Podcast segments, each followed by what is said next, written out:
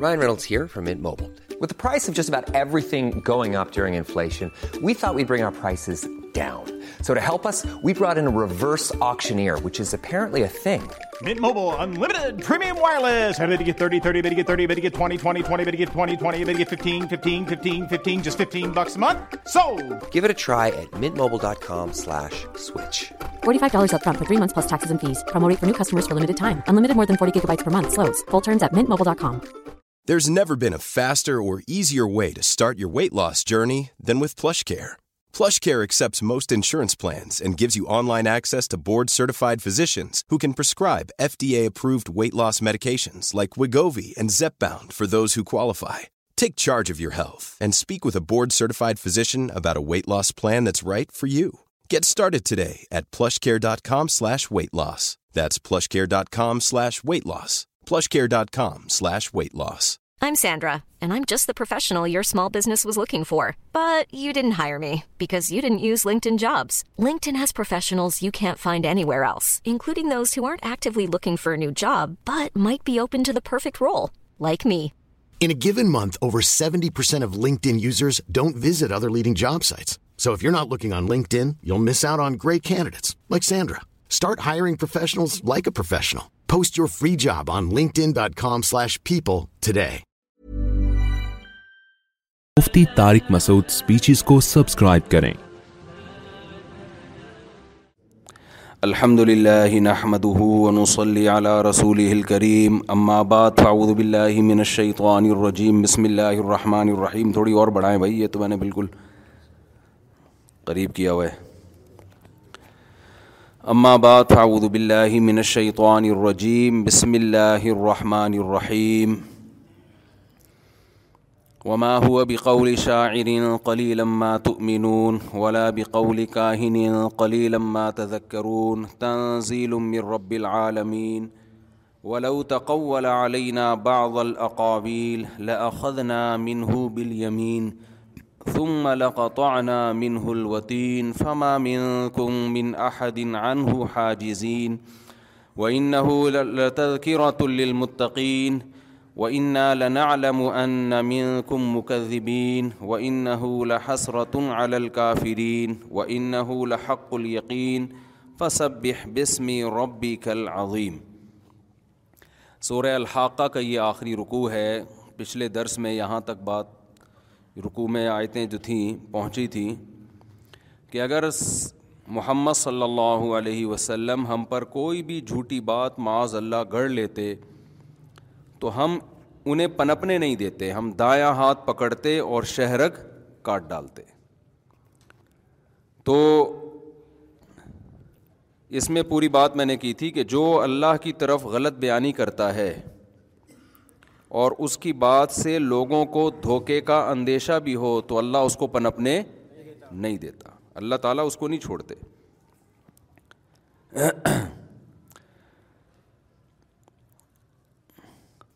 تو اس میں دیکھیں قرآن مجید کی جو آیات ہیں نا ان میں ایک واقعہ بیان ہوتا ہے لیکن اس واقعے کے ضمن میں ایک اصول اور ضابطہ بیان ہو رہا ہوتا ہے تو واقعہ تو اللہ نے یہ بیان کیا کہ نبی صلی اللہ علیہ وسلم ایسا نہیں کر سکتے ہم اگر کریں گے تو ہم کرنے نہیں دیں گے لیکن اس سے ہمیں اصول کیا پتہ چلتا ہے کہ اللہ تعالیٰ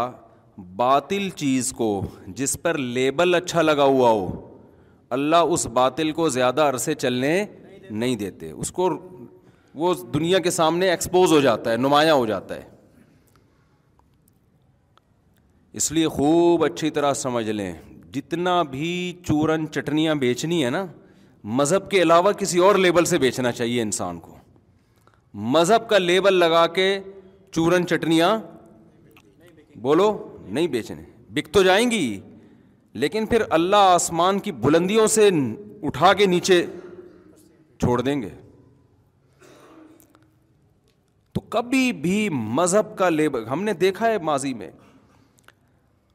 جتنی بھی بدعتیں ہیں نا بدعتیں اسلام میں بہت ساری بدعتیں ایجاد ہوئی ہیں جن میں بڑے بڑے اچھے لیبل لگے لیکن آپ تاریخ اٹھا کے دیکھیں نہ بدعتی زیادہ عرصہ چل پاتے ہیں نہ ان کی بدعتیں زیادہ عرصہ چل پاتی ہیں تھوڑے عرصے کے بعد وہ خود بخود وہ کانسیپٹ ختم ہو جاتا ہے سوسائٹی میں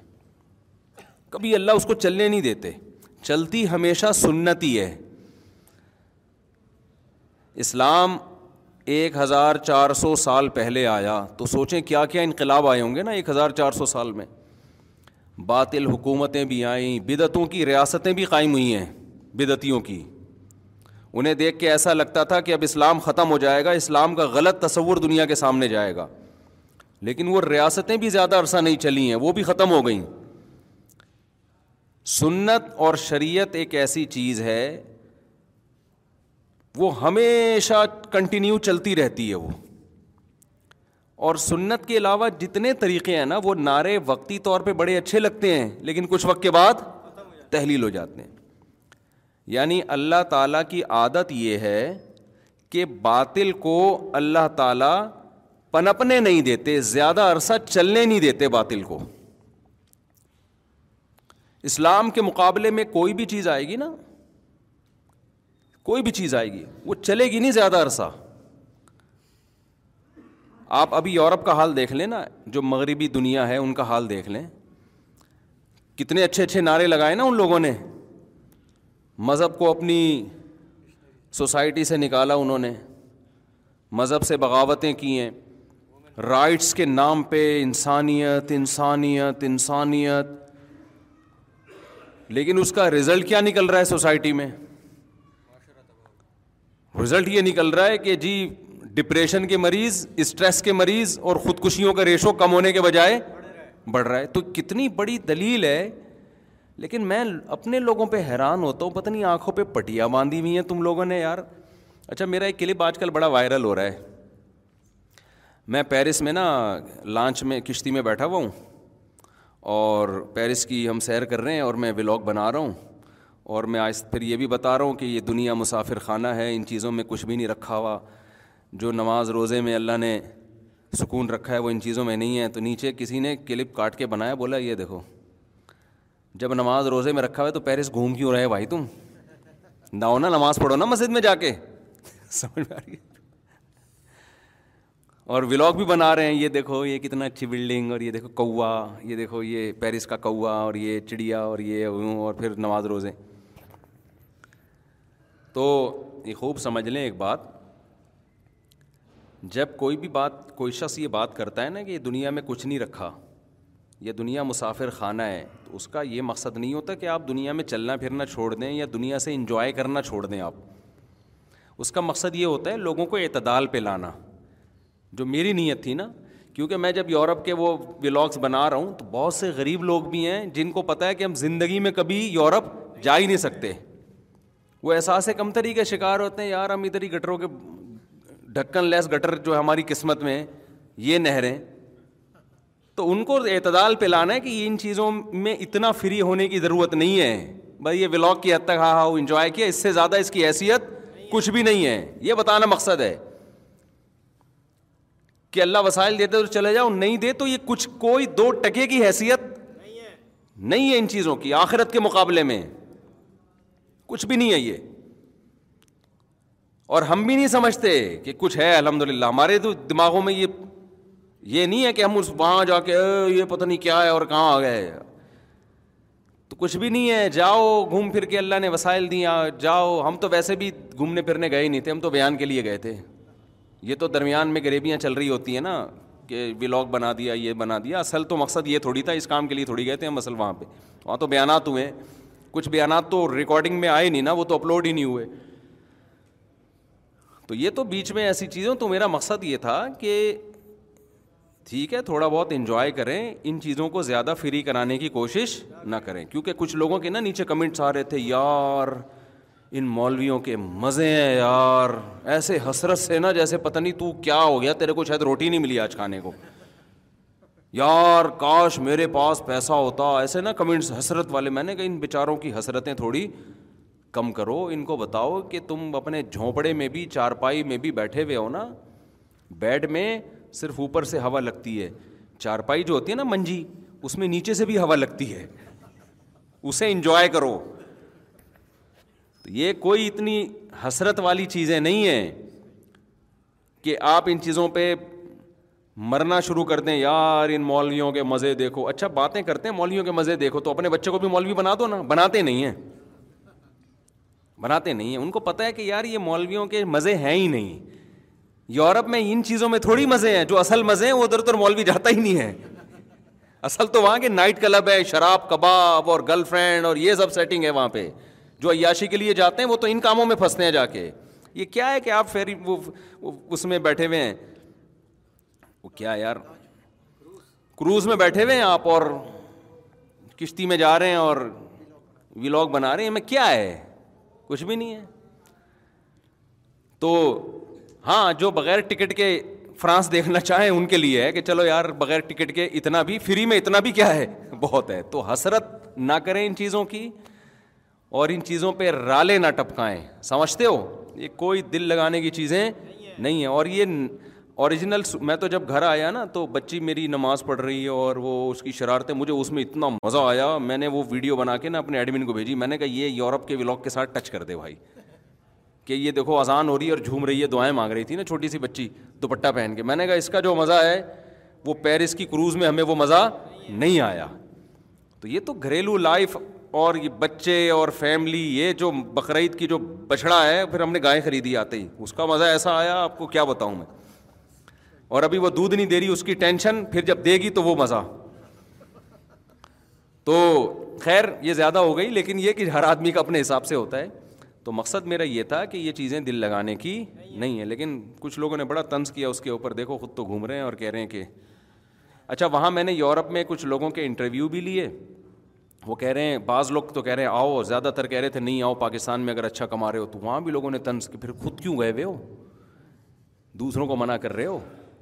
خود یعنی مزے اڑا رہے ہو اور ہمیں یہ ڈھکن لیس گٹروں میں رکھا ہوا ہے تم لوگوں نے تو بھائی وہ جا کے بتا رہا ہے جا کے بتا رہا ہے کہ ہم تو پھنس گئے ہیں یہ نا جو ہم سمجھتے تھے وہ نہیں ہے جیسا تم سمجھ رہے ہو تو میرا ابھی بھی ترجیح یہ ہے کہ جس کو یہاں اچھی مناسب آمدن ہے اسے جانے کی ضرورت نہیں ہے گھومنے پھرنے جائے رہنے کے لیے یا تو تبلیغ کی نیت سے جائے کہ بعض علماء نے وہاں ہجرت کر کے رہائش اختیار کی ہے بڑی قربانی دے کے رہ رہے ہیں وہ لوگ کہ ہم دین کی تبلیغ کریں گے وہ تو ٹھیک ہے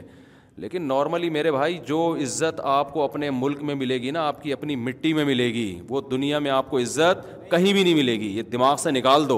آپ اپنے آپ کو اجنبی محسوس کرو گے جو بدماشی ہماری یہاں ہے نا ایسے سینہ تان کے چلتے ہیں اور جو اپنے اپنا وطن چھوڑنا آسان تھوڑی ہوتا ہے نبی صلی اللہ علیہ وسلم نے اللہ کے لیے قربانی دی مکہ چھوڑا کتنے غمزدہ ہوئے آپ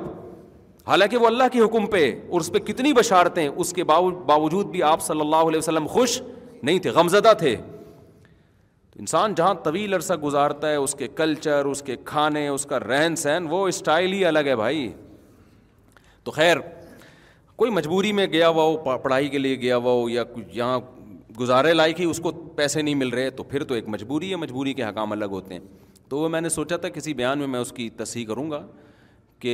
لوگ کہہ رہے ہیں کہ ولاگ میں تو یہ بنا رہے ہیں ماشاء اللہ فرانس فرانس اور کہہ رہے ہیں دنیا مسافر خانہ ہے تحجد پڑھو ٹھیک ہے نا ٹھیک ہے تو تو میں یہ عرض کر رہا تھا کہ باطل کبھی بھی زیادہ عرصہ چلتا نہیں یہ اللہ کی عادت ہے حضرت مفتی تقی عثمانی صاحب دامت برکات ہم ایک دفعہ انہوں نے ایک بیان میں ایک بڑی زبردست بات کی کہ ہم لوگ جو باطل سے بہت زیادہ پریشان ہو جاتے ہیں نا ٹینشن میں کہ غلط چیزیں سوسائٹی میں آ رہی ہیں اور اسلام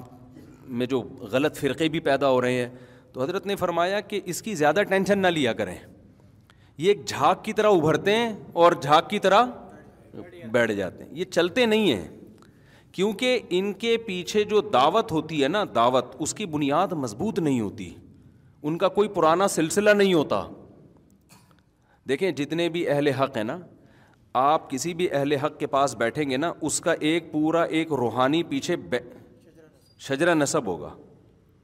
ایک بیک گراؤنڈ ہوگا اس کا اس کے کوئی استاذ ہوں گے اس کے پھر ان کے ہزاروں استاذ ہوں گے ہزاروں کے پیچھے ہزاروں ہیں ہزاروں کے پیچھے ہزاروں ہیں پورا یہ تاریخی سلسلہ رسول اللہ صلی اللہ علیہ وسلم تک پہنچے گا وہ خود رو پودے نہیں ہوتے خود رو پودے ہوتے ہیں نا ایک نکل آیا یہاں سے ایک وہاں سے نکل آیا تو خود رو پودا نکلتا ہے تو وہ خود ہی ختم ہو جاتا ہے اب آپ جتنے بھی باطل لوگ ہیں نا یہ ہسٹری میں جن شخصیات کے بھی نام لیتے ہیں ان شخصیات میں کسی کے نظریے ان کے نظریوں سے میچ نہیں کرتے یعنی اگر ہم ڈیپ میں جائیں نا ہم بتائیں کہ آپ ان کو کہتے ہیں وہ ان کو میں مانتا ہوں فلاں کو مانتا ہوں تو ان کے نظریات تو یہ تھے اور آپ کے نظریات یعنی ان کے نظریے آپس میں میچ نہیں کر رہے تو آپ سوچ رہے ہیں جس کی بنیاد ہی ٹھیک نہ ہو کوئی پیچھے بیک اپ ہی نہیں ہے اس کا تو وہ کیسے چلے گا ان کے دنیا سے جاتے ہی وہ فرقے بھی کیا ہو جاتے ہیں ختم یہ جو منکرین حدیث کا فرقہ ہے نا ہندوستان میں بڑی طاقت کے ساتھ آیا تھا یہ انہوں نے صحیح صحیح حدیث کا انکار کیا ہم قرآن بس ہم قرآن کو مانتے ہیں قرآن کو پھیلائیں گے اتنی ان کو انگریز نے سپورٹ کیا اتنا زیادہ اور اس کے پیچھے اتنا مال اور اتنے موٹیویشن سب کچھ اور بڑے ایجوکیٹڈ بھی ہوتے تھے ایسا مارکیٹ سے شارٹ ہوا ہے تھوڑا تھوڑا کہیں رہ گیا باقی وہ زور ختم جماعت المسلمین کا فتنہ اٹھا تھا ایک دور میں ایسا لگتا تھا کہ کچھ وقت کے بعد ساری دنیا جماعت المسلمین میں چلی جائے گی بظاہر نا ہر بات قرآن سے حدیث سے قرآن سے حدیث سے قرآن سے حدیث سے لیکن ان کی اسپیچز کو سننے کے بعد ایسا لگتا تھا یہ صحیح ہیں باقی سارے غلط ہیں تو ہمیں یاد ہے آج سے پندرہ سولہ سال پہلے اب جماعت المسلمین کا کوئی نام لینے والا بھی ہمیں نظر وہ پتہ نہیں کہاں گئے بھائی آپس میں اتنے لڑائیاں اتنے اختلافات کیونکہ جب ایک چیز کی بیس ہی ٹھیک نہیں ہے تو اگلا پھر اس سے ایک اسٹیپ آگے جاتا ہے اس سے اگلا اس سے ایک اسٹیپ آگے تو خوب سمجھ لیں حق اور باطل کا ایک بہت اہم معیار یہ ہے کہ کوئی بھی ایسی تحریک جس میں جانے کے بعد آپ کو یہ لگے کہ صرف یہ ٹھیک ہیں باقی سارے غلط ہیں تو میں آپ کو ایک نسخہ دے کے جا رہا ہوں ایک اصول اور ضابطہ بتا کے جا رہا ہوں کوئی بھی ایسی تحریک جس میں جڑنے کے بعد آپ کو لگے صرف یہ ٹھیک باقی سب غلط کوئی بھی ایسا شخص جس سے تعلق کے بعد آپ کو لگے صرف یہ ٹھیک ہے باقی سب غلط تو سو فیصد یقین کر لو کہ یہ شخص بھی غلط ہے اور وہ تحریک بھی غلط ہے کیونکہ اسلام چودہ سو سال پہلے آیا اور بہت بڑی امت اسلام کو سینہ بسینہ صدیوں تک آج تک فالو کرتی رہی ہے اس میں یہ کہیں بھی ڈسکنیکٹ نہیں ہوا یہ سلسلہ اگر غلط لوگ آئے تو اچھے لوگ بھی بہت رہے ہیں ہمیشہ کچھ غلط ہیں تو بہت سارے اچھے بھی ہیں ایسا نہیں ہے کہ سارے غلط ہو جائیں بات آ رہی ہے سمجھ میں مثال کے طور پر ہم جب کوئی فتویٰ دیتے ہیں نا ہمارے دینی مدرسوں میں جب کوئی سوال آتا ہے ہم جب فتویٰ دیتے ہیں نا تو آپ کا کیا خیال ہے وہ سوال پہلی دفعہ آیا ہوگا وہ سوال صحابہ سے بھی پوچھا گیا ہوگا تابعین سے بھی پوچھا گیا ہوگا تب تابعین سے بھی پوچھا گیا ہوگا پھر ان کے شاگردوں سے بھی ساری کتابوں میں اٹھاؤ گے سیم جواب ملے گا آپ کو کیسا جواب ملے گا سیم ہزار سال پرانی فقہ کی کتاب اٹھاؤ گے فقہ کا مطلب جو قرآن و حدیث سے مسائل جو نکالے گئے ہیں الگ سے قرآن و حدیث سے اخذ کر کے ہزار سال پرانی کتاب میں بھی وہی ملے گا چار سو سال پرانی کتاب میں بھی وہی ملے گا سو سال میں بھی وہی ملے گا اور ماضی قریب کے علماء میں دیکھو گے جو آپ کے بزرگ گزرے ہیں اکابر گزرے ہیں ان میں بھی وہی ملے گا آپ کو لیکن جو نئے اسکالر آ رہے ہیں نا وہ ایسا فتویٰ دے رہے ہوں گے اس میں ملے گا پیچھے ہو سکتا ہے کہیں مراکش میں کوئی آٹھ سو سال پہلے کسی نے ایسا کوئی بات کر دی ہو اس طرح کا ملے گا آپ کو تو اسلام دو چار آدمیوں کی رائے تو نہیں ہے نا اسلام نام ہے اللہ اس کے رسول صلی اللہ علیہ وسلم کی تعلیمات لیکن وہ تعلیمات جس کو پوری امت بہت بڑے پیمانے پر فالو کرتی آ رہی ہے کیونکہ اسلام میں اور عیسائیت میں اور یہودیت میں فرق یہ ہے کہ عیسائیت ختم ہونے کے لیے آئی اسلام ختم ہونے کے لیے نہیں آیا تو ختم کتابوں سے نہیں اشخاص سے ختم ہوتا ہے کتابیں تو رہتی ہیں پبلک کیا جو فالو کرنے والے لوگ ہیں وہ ختم ہو جاتے ہیں بخاری مسلم کی حدیث ہے آپ صلی اللہ علیہ وسلم نے فرمایا ان اللہ لا العلم انتزاعا من صدور العلماء العلماء جب اللہ دنیا سے علم کو اٹھائیں گے نا دین کا علم تو اللہ تعالیٰ ایسا نہیں کریں گے کہ علماء کے سینوں سے علم ختم کر دیں گے بلکہ علماء کو اٹھانا شروع کر دیں گے اتنی بڑی تعداد میں علماء ہوں گے نا وہ آہستہ آہستہ قرب قیامت میں ایسا ہوگا وہ علماء ختم ہونا شروع ہو جائیں گے تو قرب قیامت میں کیا ہوگا جب علماء ختم ہوں گے تو لوگ جاہلوں سے مسائل پوچھنا شروع کر دیں گے ان کو اپنا سردار بنا لیں گے یعنی اس سے یہ بھی پتہ چلتا ہے کہ جو عام پبلک ہے وہ فالو شخصیت ہی کو کرتی ہے علماء نہیں ہے تو پھر کسی غیر عالم کو فالو کرنا شروع کریں گے وہ لیبل یہ لگائیں گے کہ ہم قرآن و حدیث کو فالو کر رہے ہیں حالانکہ آپ فالو کس کو کر رہے ہیں قرآن حدیث کی وہ تحقیق جو اس شخص کی تحقیق ہے جس سے دوسرے لوگ متفق نہیں ہے تو آپ اس شخص کی تحقیق کو فالو کر رہے ہو اور لیبل یہ لگاؤ گے کہ میں شخصیت پرست نہیں ہوں تو یہ ہمیں یہ حدیث جو ہے نا اس زمانے میں بالکل واضح طور پہ نظر آ رہی ہے تو اس لیے میرے بھائی امت میں اتحاد کا مطلب کیا ہے کہ صدیوں سے جو اسلام چلا آ رہا ہے وہی ٹھیک ہے اس کے علاوہ کوئی اور آپ کے سامنے اسلام پیش کرنے کی کوشش کرتا ہے تو وہ اس کی اپنی تحقیق ہے وہ قرآن و سنت میں تحریف کر رہا ہے لیکن آپ کے پاس علم نہیں ہے تو آپ کو اس کی تحریف کا پتہ نہیں چل رہا تو یہ اصول ہمیشہ یاد رہے گا یہ اصول بیان کر کے پھر میں اصل ٹاپک پہ دوبارہ آتا ہوں وہ اصول یہ ہے کوئی شخص یا کوئی تحریک جس کو سننے کے بعد آپ کو یہ لگے کہ یہ ٹھیک ہے باقی سب کیا ہے غلط یا کوئی تحریک ایسی ہو جس میں جانے کے بعد آپ کو یہ لگے کہ صرف یہ ٹھیک ہے باقی سب کیا ہے غلط تو سمجھ لو کہ یہ غلط ہے باقی ٹھیک ہے اب باقی کا مطلب یہ نہیں کہ باقی میں بھی سب ٹھیک ہیں باقیوں میں بہت سے ٹھیک بھی ہیں بہت سے کیا ہیں غلط ہیں لیکن جہاں بہت سارے غلط ہیں بہت سارے ٹھیک بھی ہیں تو شخصیت کی طرف یا کسی خاص تحریک کی طرف آپ آج کل جائیں نا کالج میرے تو اب یونیورسٹی میں جانا بھی بہت ہو رہا ہے یونیورسٹی میں ایسی تحریکیں چل رہی ہیں آپ کو لگے گا کہ صرف یہی ٹھیک ہے باقی کون ہے ان کی بحث ہی یہاں سے شروع ہوتی ہے کہ یار یہ سب لوگ تمہیں بیوقوف بنا رہے ہیں یہ سب تمہیں غلط ٹریک پہ لے کے جا رہے ہیں بھائی ایسا نہیں ہے تو اپنے دیکھو ایک اصول حضرت مولانا ابوالحسن علی نظوی رحمۃ اللہ بیان کیا کرتے تھے وہ اصول آپ کے سامنے رہے گا نا وہ صرف وہ دینی اصول صرف نہیں ہے وہ آپ کو دنیا میں بھی کام آئے گا وہ اصول یہ ہے کہ آپ مقصد جو ہے نا مقصد اس پہ کبھی کمپرومائز نہ کرو مقصد تک پہنچنے کے جو راستے ہیں نا ان میں بہت زیادہ لچک رکھو سمجھ رہے ہیں جیسے بہت سے لوگ بات کرتے ہیں نظام تبدیل ہونا چاہیے جو ہمارے ملک کا فی الحال نظام ہے نا ظاہر غلط یہ تبدیل ہونا چاہیے اس میں اگر کوئی آپ سے اختلاف کرتا ہے نا کہ نظام تبدیل ہی نہیں ہونا چاہیے بس ہمیں تزکیہ میں لگنا چاہیے اپنی اصلاح میں لگنا چاہیے سوسائٹی کو چینج کرنے کی کوشش ہمیں نہیں کرنی چاہیے تو وہ تو مقصد میں ہی اختلاف کر رہا ہے نا حالانکہ ہماری ذمہ داری اللہ نے لگائی ہے اپنے آپ کو بھی ٹھیک کرو اور جو تمہارے بس میں ہو اس کے حساب سے سوسائٹی کو بھی ٹھیک کرنے کی کوشش کرو تبھی تو نہیں علی منکر فرض ہے لیکن وہ کوشش کیسے ہوگی اس کوشش میں لچک رکھو سمجھ رہے ہیں اس میں تبلیغ والے بھی کوشش کر رہے ہیں اس میں سیاسی لیڈر بھی کوشش کر رہے ہیں اس میں جو ہے وہ دینی مدارس بھی کوشش کر رہے ہیں اس میں تب اور اس میں درس قرآن کے جو بہت سے لوگ ڈاکٹر اسرار احمد کا تو ایک پورا نیٹ ورک تھا نا درس قرآن کا تو وہ بھی ٹھیک ہے اس میں تنظیم اسلامی والے بھی کوشش کر رہے ہیں ہاں ہر نیٹ ورک میں جب بھی کوئی بڑا نیٹ ورک ہوتا ہے نا تو کچھ نہ کچھ خامیاں بھی اس میں شامل ہوتی ہیں یہ اس کا لازمی حصہ ہے جب بھی کوئی کام بڑے پیمانے پر ہوگا تو سو فیصد کبھی بھی درست نہیں ہوگا اس میں خامیوں کو برداشت کیا جاتا ہے بھائی یہ بھی ٹھیک ہے وہ بھی ٹھیک ہے یہ بھی ٹھیک ہے میرے پاس جب کوئی آتا ہے نا کہ میں سوسائٹی میں کیا کر سکتا ہوں کون سی بڑی تبدیلی لا سکتا ہوں تو میں اس کو پرکھتا ہوں کہ کس ڈیزائن کا آدمی ہے یہ تو میں اس کو خود مشورہ دیتا ہوں آپ اس ادھر چلے جاؤ یہاں آپ زیادہ اچھا کام کر سکتے ہو لیکن ہمارا مسئلہ کیا ہو رہا ہے ہمارا مسئلہ یہ ہو رہا ہے کہ ایک طریقے کو متعین کر کے باقی سب کی نفی تو یہ بہت خطرناک ہے تو یہ دیکھو ہمارے نبی کی سیرت میں بھی آپ کو یہی ملے گا کہیں آپ صلی اللہ علیہ وسلم جنگ کر رہے ہیں کہیں آپ صلی اللہ علیہ وسلم جنگ کو ٹال رہے ہیں سلو کر رہے ہیں کہیں آپ صلی اللہ علیہ وسلم قتل کر رہے ہیں جو باغی لوگ تھے اور کہیں آپ صلی اللہ علیہ وسلم معاف کر رہے ہیں قلم نے بخاری میں حدیث پڑھائی کہ عبداللہ ابن ابئی ابن سلول تھا نا جو بڑا منافق تھا اس نے صحابہ کے دو گروہوں کو لڑوانے کی کوشش کی انصار اور مہاجرین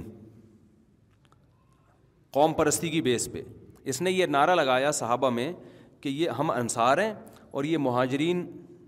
مکہ سے ہجرت کر کے آئے ان کو تو کوئی پوچھنے والا نہیں تھا ہم نے ان کو ٹھکانہ دیا ہے کسی بات پہ نا ایک انصاری صحابی اور ایک مہاجر صحابی کا جھگڑا ہو گیا کسی بات پہ جب جھگڑا ہوا تو انصاری نے اب کیا ہے کہ عرب میں قوم پرستی بہت تھی اسلام نے ختم کی لیکن ظاہر ہے کچھ اثرات رہتے ہیں جلدی چیزیں ختم نہیں ہوتیں تو ان انصاری صحابی نے نا فوراً یا نہیں کہا کہ میری مدد کے لیے آؤ کہا اے انصاری ہو میری مدد کے لیے آؤ یعنی میں انصار ہوں اور میرے جھگڑا کس سے ہو رہا ہے مہاجر سے ہو رہا ہے تو جو مہاجر صاحبی تھے انہوں نے دیکھا جب یہ اپنی قوم کو بلا رہے ہیں تو ان مہاجر صاحبی نے بھی کیا نعرہ لگایا یا لل مہاجرین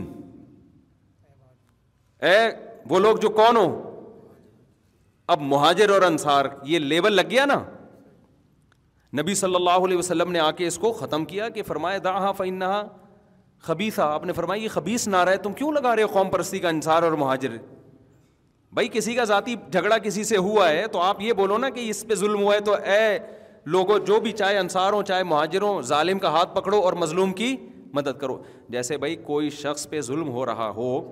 آپ کو پہ کوئی ڈاکو آپ کو سے پیسے چھین رہا ہے تو آپ کہتے ہیں نا لوگوں میری مدد کرو یہ کہتے ہیں نا بھائی آپ روڈ پہ کھڑے ہو کے کیا نعرہ لگاؤ گے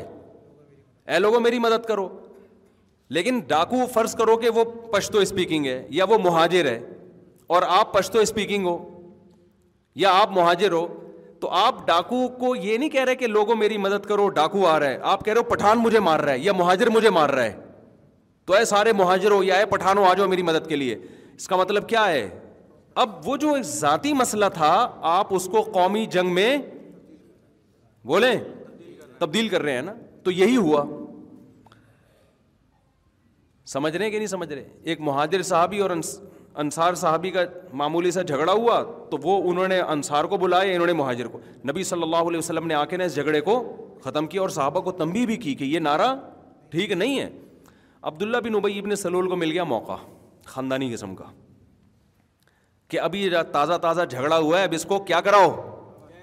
کیش کرو یہ میں اتنی ڈیٹیل میں اس لیے بتا رہا ہوں کہ ہمارے یہاں بھی اس طرح لڑائیاں ہوتی ہیں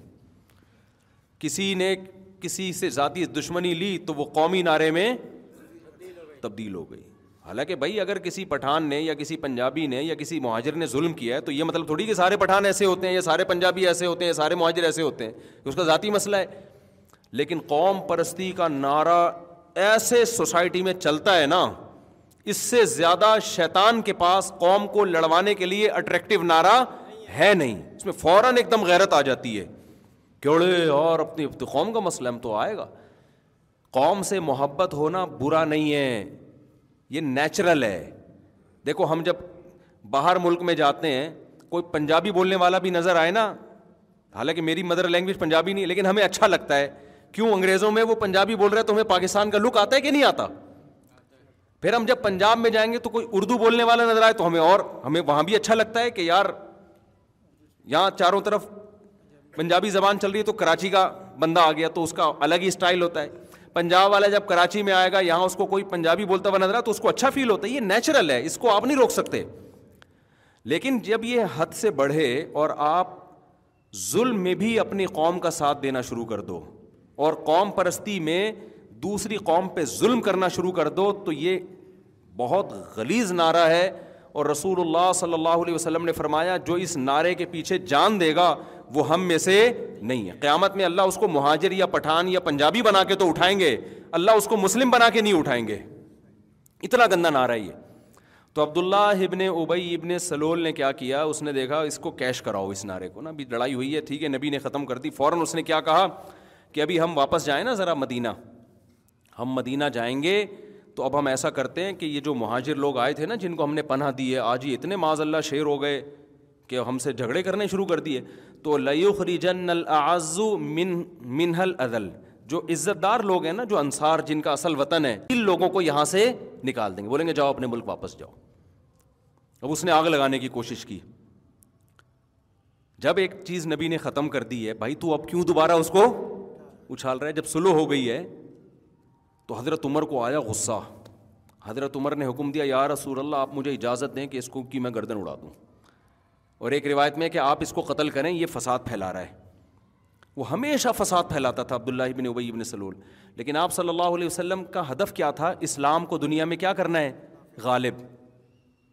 سمجھ رہے ہیں نا اب اس کا ایک راستہ یہ تھا کہ ایسے فسادی لوگوں کی گردن کاٹی جائے تاکہ دوبارہ یہ فساد نہ ہو کیونکہ اگر یہ مہاجر اور انصار لڑائی شروع ہو گئی تو خلافتیں قائم ہوگی دنیا میں یہ تو یہیں لڑ لڑ کے آدھے ہو جائیں گے نہ انصار کو فائدہ ہوگا نہ کو فائدہ ہوگا تو آپ کا ہدف کیا تھا اسلام کو دنیا میں غالب کرنا ہے اس کا ایک طریقہ یہ تھا اس قسم کے جتنے فسادی ہیں سب کو ایک ہی دفعہ میں کنٹینر میں بند کر کے جیسے اصطلاح ہے نا محاورہ ہے کنٹینر بند کر کے ایک دفعہ سمندر میں پھینک دو تو آپ یہ کر سکتے تھے آپ کے پاس پاور تھی مدینہ میں حضرت عمر جیسے لوگ آپ کے ساتھ انصار آپ کے ساتھ تھے وہ کہتے یہ ایسا نعرہ لگا رہے ہیں تو ٹھیک ہے آپ لائیں اور ہم ان کی گردن اڑاتے ہیں لیکن حضرت عمر نے جب مشورہ دیا آپ نے فرمایا نہیں فرمایا اس لیے نہیں کہ اگر میں ان کو قتل کروں گا ان کی شرارتیں ہم جانتے ہیں مشرقین مکہ اور غیر مسلم نہیں جانتے غیر مسلم اس کو مسلمان سمجھ رہے ہیں یہ تو ہمیں پتہ ہے نا یہ شرارت کر رہے ہیں ہوگا یہ کہ ہم نے اگر ان کو قتل کر دیا تو آہستہ آہستہ یہ بات دنیا میں پھیلے گی ان محمد محمد صلی اللہ علیہ وسلم اپنے بندوں کو قتل کر دیتے ہیں نہیں یہی بات سمجھ میں اس سے لوگوں کا اسلام میں داخلہ بڑھنے کے بجائے کم ہو جائے گا لوگ ڈر جائیں گے بھائی یہ تو ذرا ذرا سی باتوں پہ یہ تو ان پہ کلمہ نماز میں ان کے ساتھ شریک ہوتے تھے پتہ نہیں کوئی کوئی بات مسلمانوں کو بری لگ گئی اور گردنی اڑا دی تو بہت سخت مذہب ہے بھائی دور ہی رہو ٹھیک ہے نا بہت سختی ہے ان لوگوں میں اس سے اندازہ ہوتا ہے کہ کتنی لچک تھی ہدف کو دیکھا جا رہا ہے بھائی اس کو برداشت کرنا ہمارے لیے نقصان دہ ہے قتل کرنا اس سے زیادہ نقصان دہ ہے لیکن بسا اوقات ایسے واقع بھی ہوئے کہ آپ صلی اللہ علیہ وسلم نے صحابہ کو ہدف دیا کہ کون ہے جو اس کا سر لے کر آئے گا کسی کے آپ صحابی کے ذمے لگایا کہ بھائی فلاں بندے کا مجھے سر چاہیے سمجھ رہے ہیں نا وہ جاسوس ہے اور بہت نقصان کر رہا ہے اس کا ہمیں کیا چاہیے سر چاہیے دو صحابی گئے اور رات کو ان کے گھر جا کے شبخون مارا اور بڑی بہادری کی اور گردن لا کے آپ صلی اللہ علیہ وسلم کی خدمت میں پیش کر دی کہ یہ سر ہے سمجھ رہے ہیں کہ نہیں سمجھ رہے تو اس سے کیا پتہ چلتا ہے مقصد پہ سمجھوتا بولو نہیں کرنا اس کے ذرائع مختلف اہل طائف سے آپ صلی اللہ علیہ وسلم کی سلو ہوئی طائف والوں سے نا انہوں نے کہا آپ ہم سے جنگ نہ کریں ہم جو ہے وہ آپ سے چند باتوں پہ سلو کر لیتے ہیں بہت ساری چیزوں سے نبی صلی اللہ علیہ وسلم دستبردار ہوئے غالباً ابھی مجھے پورا واقعہ صحیح طرح یاد نہیں اس میں ایک شک یہ بھی تھی کہ انہوں نے شاید سود کی اجازت مانگی یا شراب کی بھی اجازت مانگی کہ ہم اسلام کو فالو کریں گے لیکن اس کی آپ نے اس کی اجازت کیونکہ یہ اسلام کے مقاصد میں سے ہے نا اسلام کو تو چینج نہیں کیا جا سکتا نا کہ شراب کی اجازت دے دیں ہم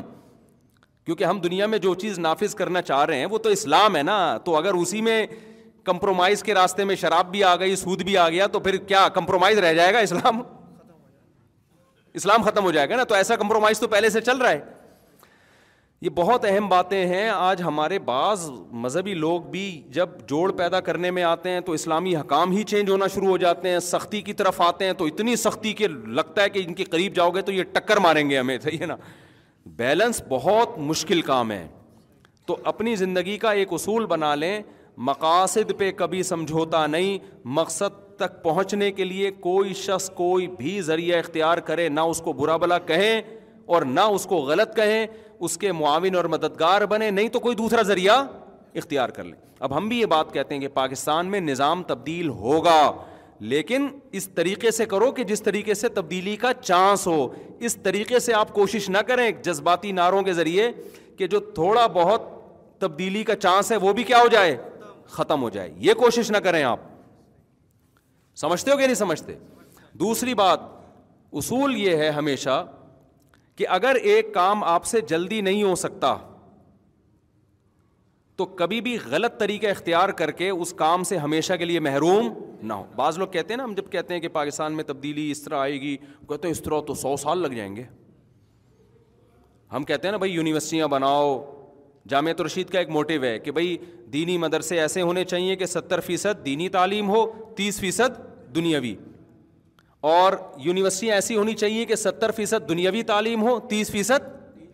دینی جتنے مسٹر نکل رہے ہیں ستر فیصد مسٹر ہوں تیس فیصد مولوی بنا دو ان کو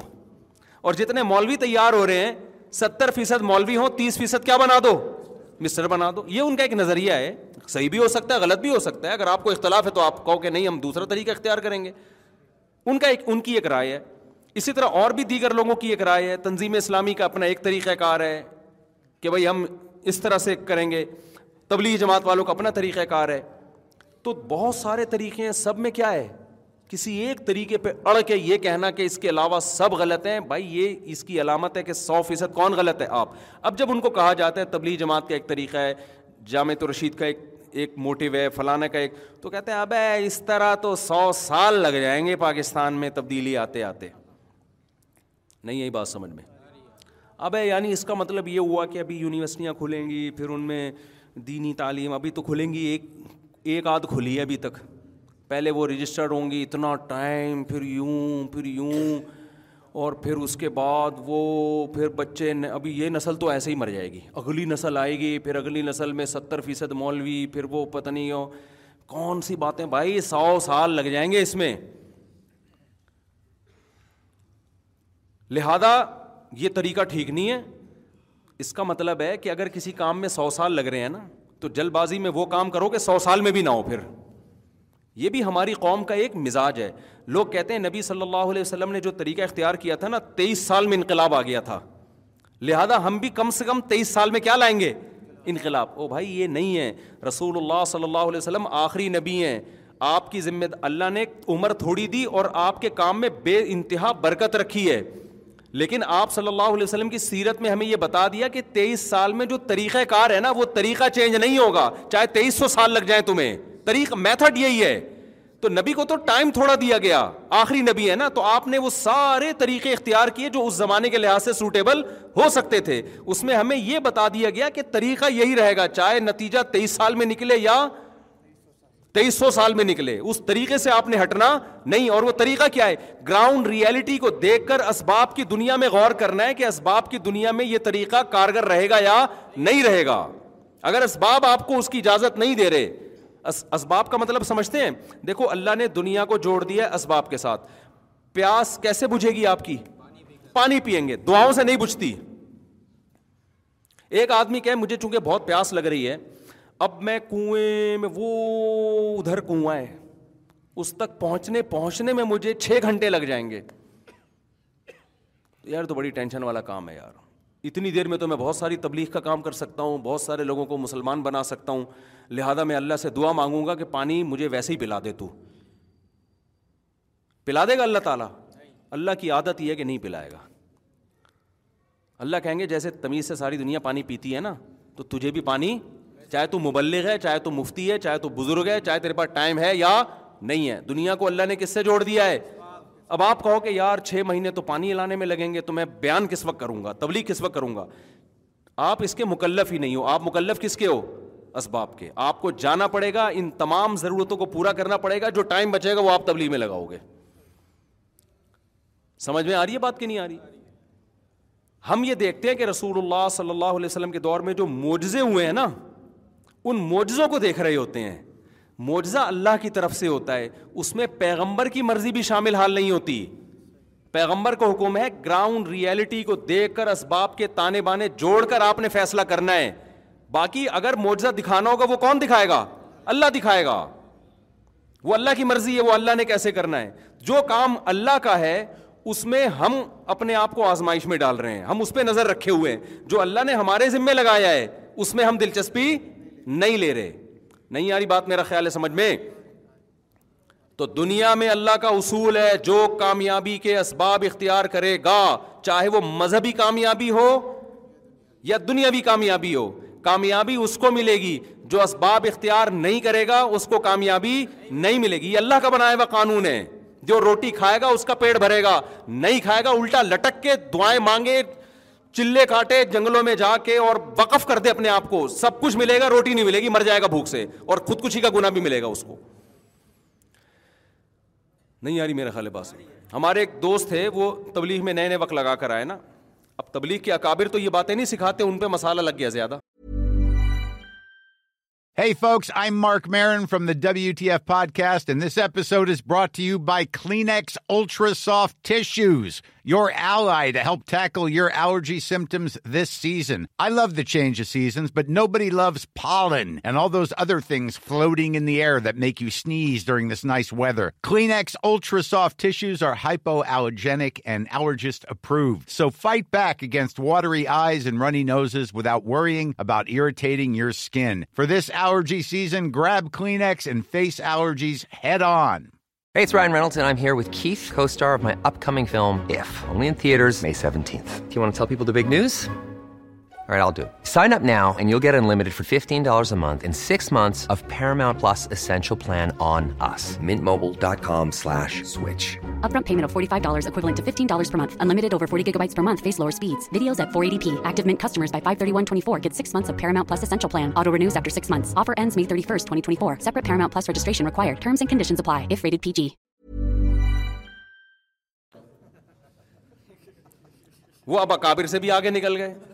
بعض لوگوں میں مسالہ زیادہ لگ جاتا ہے جون پور کے قاضی بن جاتے ہیں آ کے ہماری مسجد میں بیان کر رہے ہیں کہ تم اگر جو ہے نا اللہ کے راستے میں نکلو گے تو بیوی بچوں کا اللہ خود کفیل ہو جائے گا یعنی ان کے خرچے پانی کی ضرورت ان کو خرچہ پانی دینے کی ضرورت نہیں ہے بس اللہ کے راستے میں نکلو پیچھے اللہ ان کو خود کھلائے گا اللہ پہ توکل کرو ہمارے استاذ بھی وہ تبلیغ میں بہت وقت لگاتے تھے عالم تھے وہ انہوں نے پکڑ لیا اس کو بیان کے بعد انہوں نے بولا اللہ کے بندے کہ یہ تبلیغ کے اکابر کی تعلیمات نہیں ہیں اس طرح کی چند چیزیں لوگ دیکھ کے نا تبلیغ سے بدگمان ہوتے ہیں تبلیغ سے بدگمان یہ ایک آدمی ہے نا یہ اس کو مسالہ جون پور کا قاضی بن گیا ہے یہ مسالہ زیادہ لگ گیا ہے یہ تھوڑی کہ تبلیغ والے یہ چیزیں سکھا رہے ہیں تبلیغ میں جب آپ جاؤ گے تو وہ تو پہلے یہ دیکھتے ہیں یونیورسٹی سے چھٹیاں ہیں یا نہیں ہیں ہم نے خود ایسے کتنے لڑکے گئے ہیں وہ بتاتے ہیں کہ انہوں نے ڈرائیور سے ہمیں واپس کیا کہ آپ کی یونیورسٹی کی بھی چھٹی نہیں ہے پڑھائی آپ کی ہر ہوگا ضائع ہو جائے گی تو آپ جاؤ چھٹیوں میں آنا وہ تو خود سکھا رہے ہوتے ہیں لیکن نیچے بعض لوگوں کو مسالہ زیادہ اس کو مسالہ اتنا لگ گیا اس نے کہا کہ بھائی بیان میں کہہ رہے کہ بھائی کہ جو ہے نا وہ آپ بیوی بچوں کی پرواہ چھوڑ دو تبلیغ میں نکلو کھلائے گا کون اللہ کیونکہ اللہ پہ توکل کرو گے تو ہمارے استاذ مفتی بھی تھے انہوں نے پکڑ لیا اس کو کہنے لگا خدا وہ تھے بھی پٹھان اب ہم وہ بڑے غصے والے نا ایسی بڑی بڑی آنکھیں نکال کے نا جب کسی کو دیکھتے تھے لوگ ڈر جاتے تھے ایک دفعہ میں نے اسے یہاں بیان کروایا لوگ کہہ رہے ہیں بھائی بہت خطرناک استاد ہیں وہ نا ان کی آنکھیں بھی بڑی بڑی اچھا طبیعت میں جوش بھی بہت ان کے تو ایسے کر کے نا وہ غصے میں انہوں نے بلا لیا اس کو ڈڈیون سائڈ تلا ہوئے بیان کے بعد نا شکر ہے بیان میں نہیں روکا اس کو انہوں نے کہا ادھر آپ انہوں نے بولا تو نے جو یہ بتایا ہے کہ بیوی بچوں کے حقوق پورے کیے بغیر تبلیغ میں نکل جاؤ تو تبلیغ میں جائے گا کیا سیکھنے کے لیے اسلام سیکھنے کے لیے جائے گا نا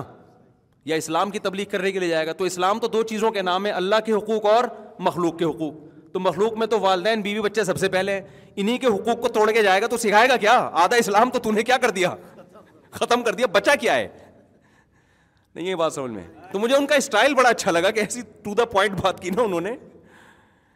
مفتی تھے نا تو انہوں نے بات کیا کہ انہوں نے کہا کہ بھائی تو جب جائے گا اسلام سکھانے کے لیے تو اسلام نام کس چیز کا ہے اللہ کے حقوق اور آدھا اسلام اللہ کے حقوق آدھا کس کا مخلوق کے حقوق تو مخلوق میں ماں باپ بیوی اور بچے یہ تو سب سے پہلے ہے نا تو انہیں کے حقوق توڑ کے جب تبلیغ میں جائے گا تو آدھا تو اسلام تو تو نے کیا کر دیا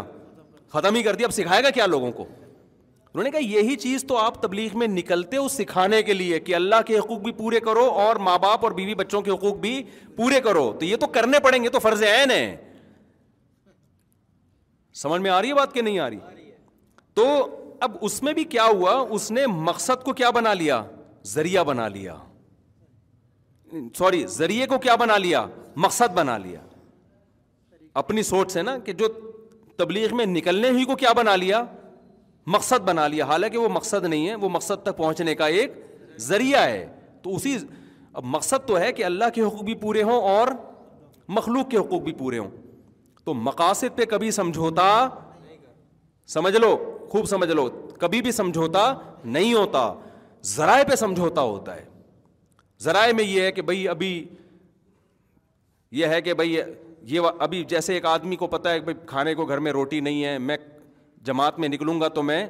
راشن پانی کا انتظام نہیں کر سکتا تو اس وقت کیونکہ ذریعہ ہے نا تو اس ذریعے کو کیا کیا جائے گا قربان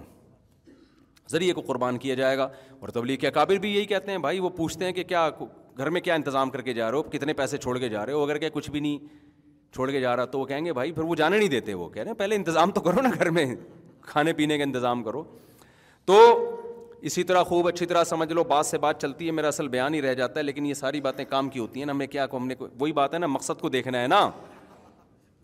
ذریعے کو تھوڑی دیکھنا ہے یار جو مقصد ہے نا وہ تو یہی ہے کہ دین کی نالج آئے اور عمل کی توفیق ملے نا تو وہی ہے نا کانسیپٹ کلیئر ہوں بہت ساری چیزوں میں تو ہمارے ہاں بہت بڑا مسئلہ کیا ہے مقاصد کو ہٹا کے ذریعے کو کیا بنا لیتے ہیں مقصد ہم رسول اللہ صلی اللہ علیہ وسلم کی سیرت میں دیکھتے ہیں جو آپ کی دس سال کی سیرت اور تیرہ سال کی تقریباً یہ تیئیس سال تیئیس سال کی سیرت میں آپ کو قدم با قدم یہ ملے گا کہ آپ نے کسی ایک طریقے کو فوکس نہیں کیا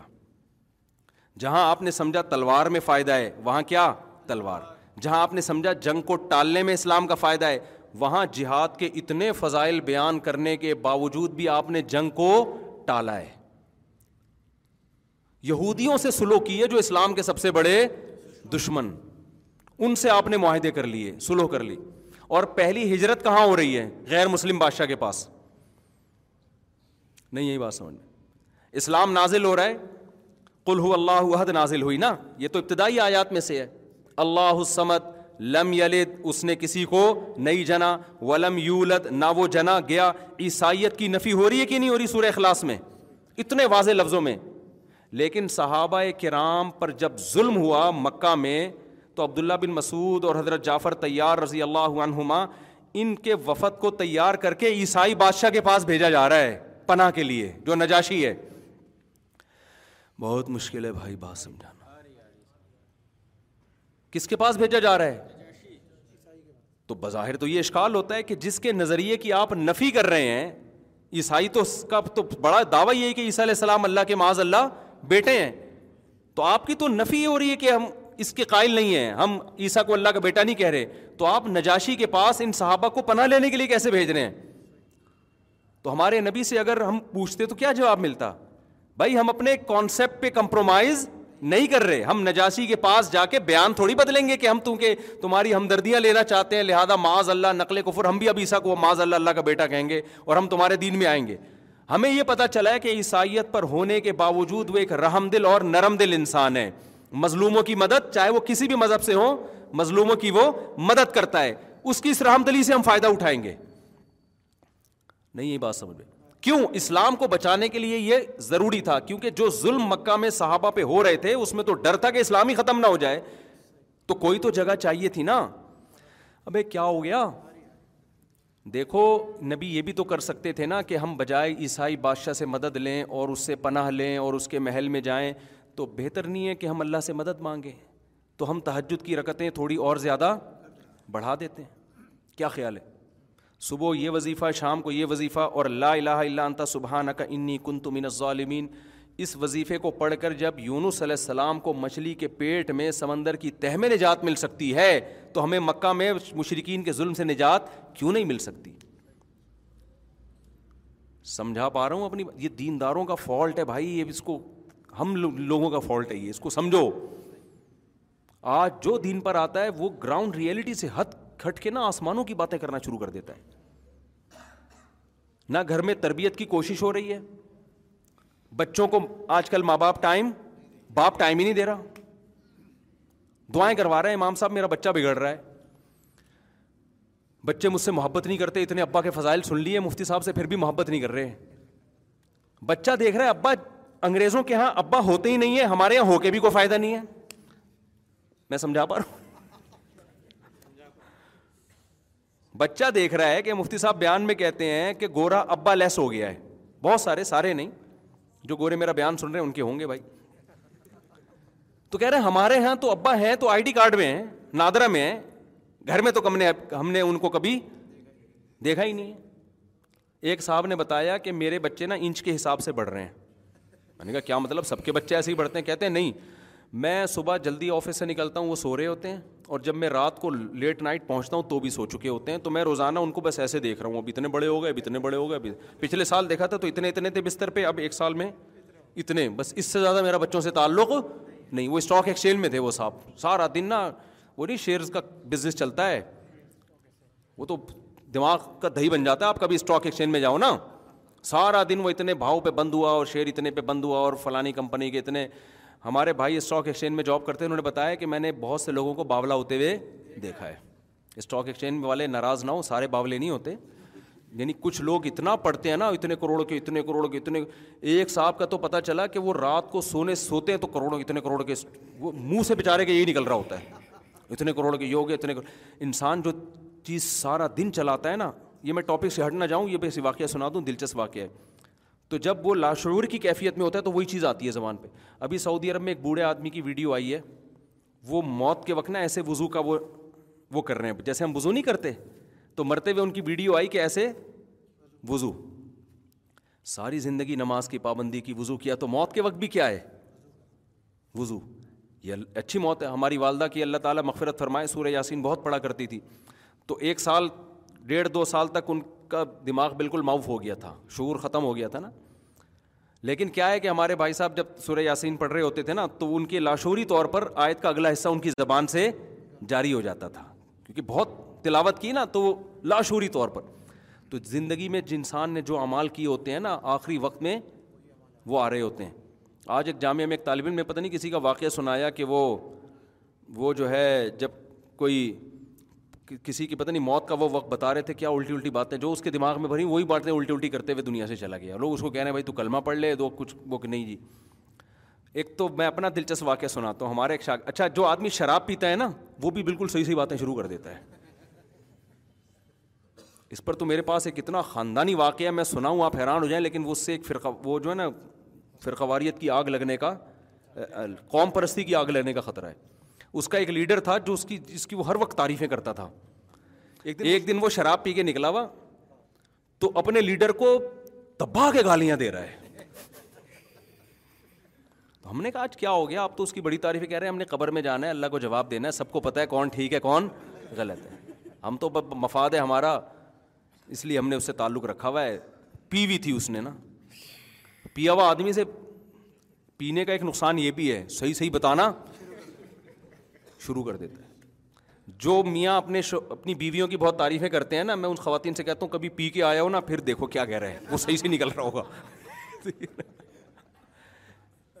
اور اگر آپ یہ دیکھنا چاہتے ہو نا آپ کی بیوی کے سچی مچی میں آپ کے بارے میں اس کے دل میں کیا پلاؤ تھوڑی سی پلا نہیں دینا مذاق کر رہا پھر دیکھو کیا نکلتا ہے شراب میں نا آدمی صحیح صحیح باتیں کر رہا ہوتا ہے بعض دفعہ تو ہمارے ایک دوست تھے میں جب یہ میں دو ہزار پانچ کی بات ہے میں دوسری شادی پر بہت بات کرتا تھا نا اس وقت میں بہت زیادہ تھا اس میں کیونکہ میری مخالفت بہت ہو رہی تھی ہر سطح پہ لوگ کہتے تھے بعض دیندار لوگ بھی بعض اہل علم بھی مخالفت کرتے تھے کہ بھائی یہ صحیح کام نہیں ہے غلط ہے سوسائٹی اس کو قبول نہیں کرے گی میں کہتا یار اتنی عورتیں کہاں جائیں گی ان کو کیا کریں گے جو بیوہ طلاق یافتہ اتنی میری ڈبیٹ ہوتی تھی کہ ساری ساری رات بعض دفعہ بحث میں گزرتی تھی اب تو پھر بھی لوگوں نے کچھ نہ کچھ ذہنی طور پر اس کو ایکسیپٹ کر لیا پہلے تو کوئی سنتا نہیں تھا اب کیا ہوتا کہ سبق میں بھی نا جس دن جیسے ہمارا سبق جلدی ختم ہو گیا ٹائم ملا تو طلبا کو میں موٹیویٹ کرتا تھا تعدد زوجات سمجھاتا تھا ایک طالب علم کو مسالہ زیادہ لگ گیا حقیقت اچھا میں طلبا سے مزاق بھی کرتا تھا وہ طالب علم بھی گول مٹول سا نا منہ بھی اس کا گول سا اور باڈی بھی گول سی تو میں نے اس کا نام انڈا موڑ رکھ دیا تھا وہ ناراض نہیں ہوتا تھا وہ استاذوں کے ایسے مذاق سے طلبہ نہیں ناراض ہوتے میں نے کہا تم بالکل انڈا موڑ جیسے لگ رہے ہو طلبا کو میں نے بولا ہوا تھا اس کو آپ کو انڈا موڑ کہنے کی اجازت نہیں ہے تو ایک دن کیا ہوا اس کو بہت تیز بخار ہو گیا بخار اس کے دماغ پہ چڑھ گیا طلبا نے بتایا کہ اس کی طبیعت بہت خراب ہے جامعہ والوں نے ایمبولینس منگوائی جتنی دیر میں ایمبولینس آ رہی تھی تو میں اس کے پاس جا کے بیٹھ گیا ایمبولینس آ رہی ہے اس کو ہاسپٹل لے جانے کے لیے میں اس کے پاس بیٹھ گیا مجھے دیکھتی کہتے اب اب دماغ اس کا کام نہیں کر رہا نا بخار کی وجہ سے بہکی بہکی اوٹ اونٹ پٹانگ باتیں کر رہے ہیں ان اونٹ پٹانگ باتوں میں کیا کر رہا ہے جیسے ہی میں آیا نا استاد جی خدا کی قسم پکا وعدہ میں چار شادیاں کروں گا ہاتھ پاؤں مڑ رہے ہیں ٹیڑھے ہو رہے ہیں نا عجیب سا وہ بچ گیا بعد میں اللہ کا شکر ہے نارمل ہو گیا اچھا اس کو یاد بھی نہیں کیا کہا میں نے اس کو کہا یار تم یہ مرتے ہوئے کیا باتیں کر رہے تھے یار مجھے تو کچھ یاد نہیں تو باتیں کیا کر رہے استاد جی اللہ کی قسم میرا پکا وعدہ میں چار شادی اب مجھے شرم آ رہی ہے میں نے کہا لوگ کیا کہیں گے یار اور ہمارے ٹیچرس کو پتا چل گیا بولے گا یار تو کیا موت کے وقت کلمہ پڑھوا اس کو یار تو یہ کیا سکھایا اس نے سبق میں تو نے مجھے اتنی شرم آ رہی میں میں نے کہا مجھے کیوں کہہ رہے چار شادیاں کروں گا یار اس کو بول تو ہے نا ہاتھ پاؤں ٹیڑھے ہو رہے ہیں منہ بھی ٹیڑھا ہو رہا ہے اور کہہ رہے بس میں میں انشاءاللہ چار کروں گا اور بار بار یہ جملہ جوہرا رہا ہے میں نے کہا بھائی میں یہاں سے جا رہا ہوں کوئی ریکارڈ کر کے ڈال دے گا تو بولیں گے پتہ نہیں یہ اس کے جو مریدی نا مرتے ہوئے بھی پتہ چلا قبر میں جا کے فرشتے حساب و کتاب کر رہے ہیں تو وہاں بھی یہی بات بول رہے ہیں میں نے کہا اس کے اس کے دماغ میں کیا ہو گیا پاگل ہو گیا یہ سٹ گیا تھوڑا سا اس کو سیٹ کرنے کی ضرورت ہے خیر وہ ایمبولینس آئی وہ جب ٹھیک ٹھاک ہوا نا تو پھر میں اس کو بول رہا ہوں میں نے کہا یار تو کیا باتیں کر رہا تھا مرتے ہوئے تمہیں تو زیادہ کہہ رہے میں نے تو کوئی ایسی بات نہیں کی میں نے تو کوئی ایسی بات تو اس سے ایک بات تو پتہ چلتی ہے کہ جب انسان کی کھوپڑی کام نہیں کرتی نا تو بعض دفعہ بہت زیادہ کام کر رہی ہوتی ہے صحیح ہے نا جو کھوپڑی میں ہوتا ہے نا وہ سچی مچی میں باہر نکلنا شروع ہو جاتا ہے تو یہ بہت خطرناک صورت حال ہے ایسا نہ ہو کہ سب بتا دو تو اس لیے کام ہی آدمی کوشش کرے نا اچھے کرے تاکہ جب مینٹل آؤٹ کھوپڑی آؤٹ ہو تو وہی نکلے جو جو عام حالات میں بھی جو کہتا رہتا ہے لیکن اس میں یہ بھی سمجھ لو کہ کسی سے بدگمان ہونے کی اجازت نہیں ہے کسی کی کھوپڑی آؤٹ ہوئی اور الٹی الٹی باتیں کر دی تو آپ یہ نہ کوئی کام ہی الٹے الٹے کر رہے ہوگا تو الٹی الٹی بعض دفعہ ویسے بھی ہو سکتا ہے تو یہ کوئی کرائٹیریا نہیں ہے میں نے تو ایک نارمل حالت بتائی ہے کہ جو کام کر رہا ہوتا ہے اکثر کھوپڑی آؤٹ ہوتی ہے تو وہی نکل کے آتا ہے اس کا سامنے تو خیر ہم کیا بات کر رہے تھے ہم دیکھتے ہیں رسول اللہ صلی اللہ علیہ وسلم کی سیرت میں آپ صلی اللہ علیہ وسلم نے ہمیشہ کس کو دیکھ کے فیصلہ کیا ہے زمینی حقیقت کبھی جنگ لڑ رہے ہیں کبھی جنگ کو ٹال رہے ہیں اور وہ میں واقعہ بیان کر رہا تھا یار ایک واقعہ آیا تھا وہ دماغ سے اسٹاک ایکسچینج کا تو ویسے ہی سمجھانے کے لیے آ گیا نا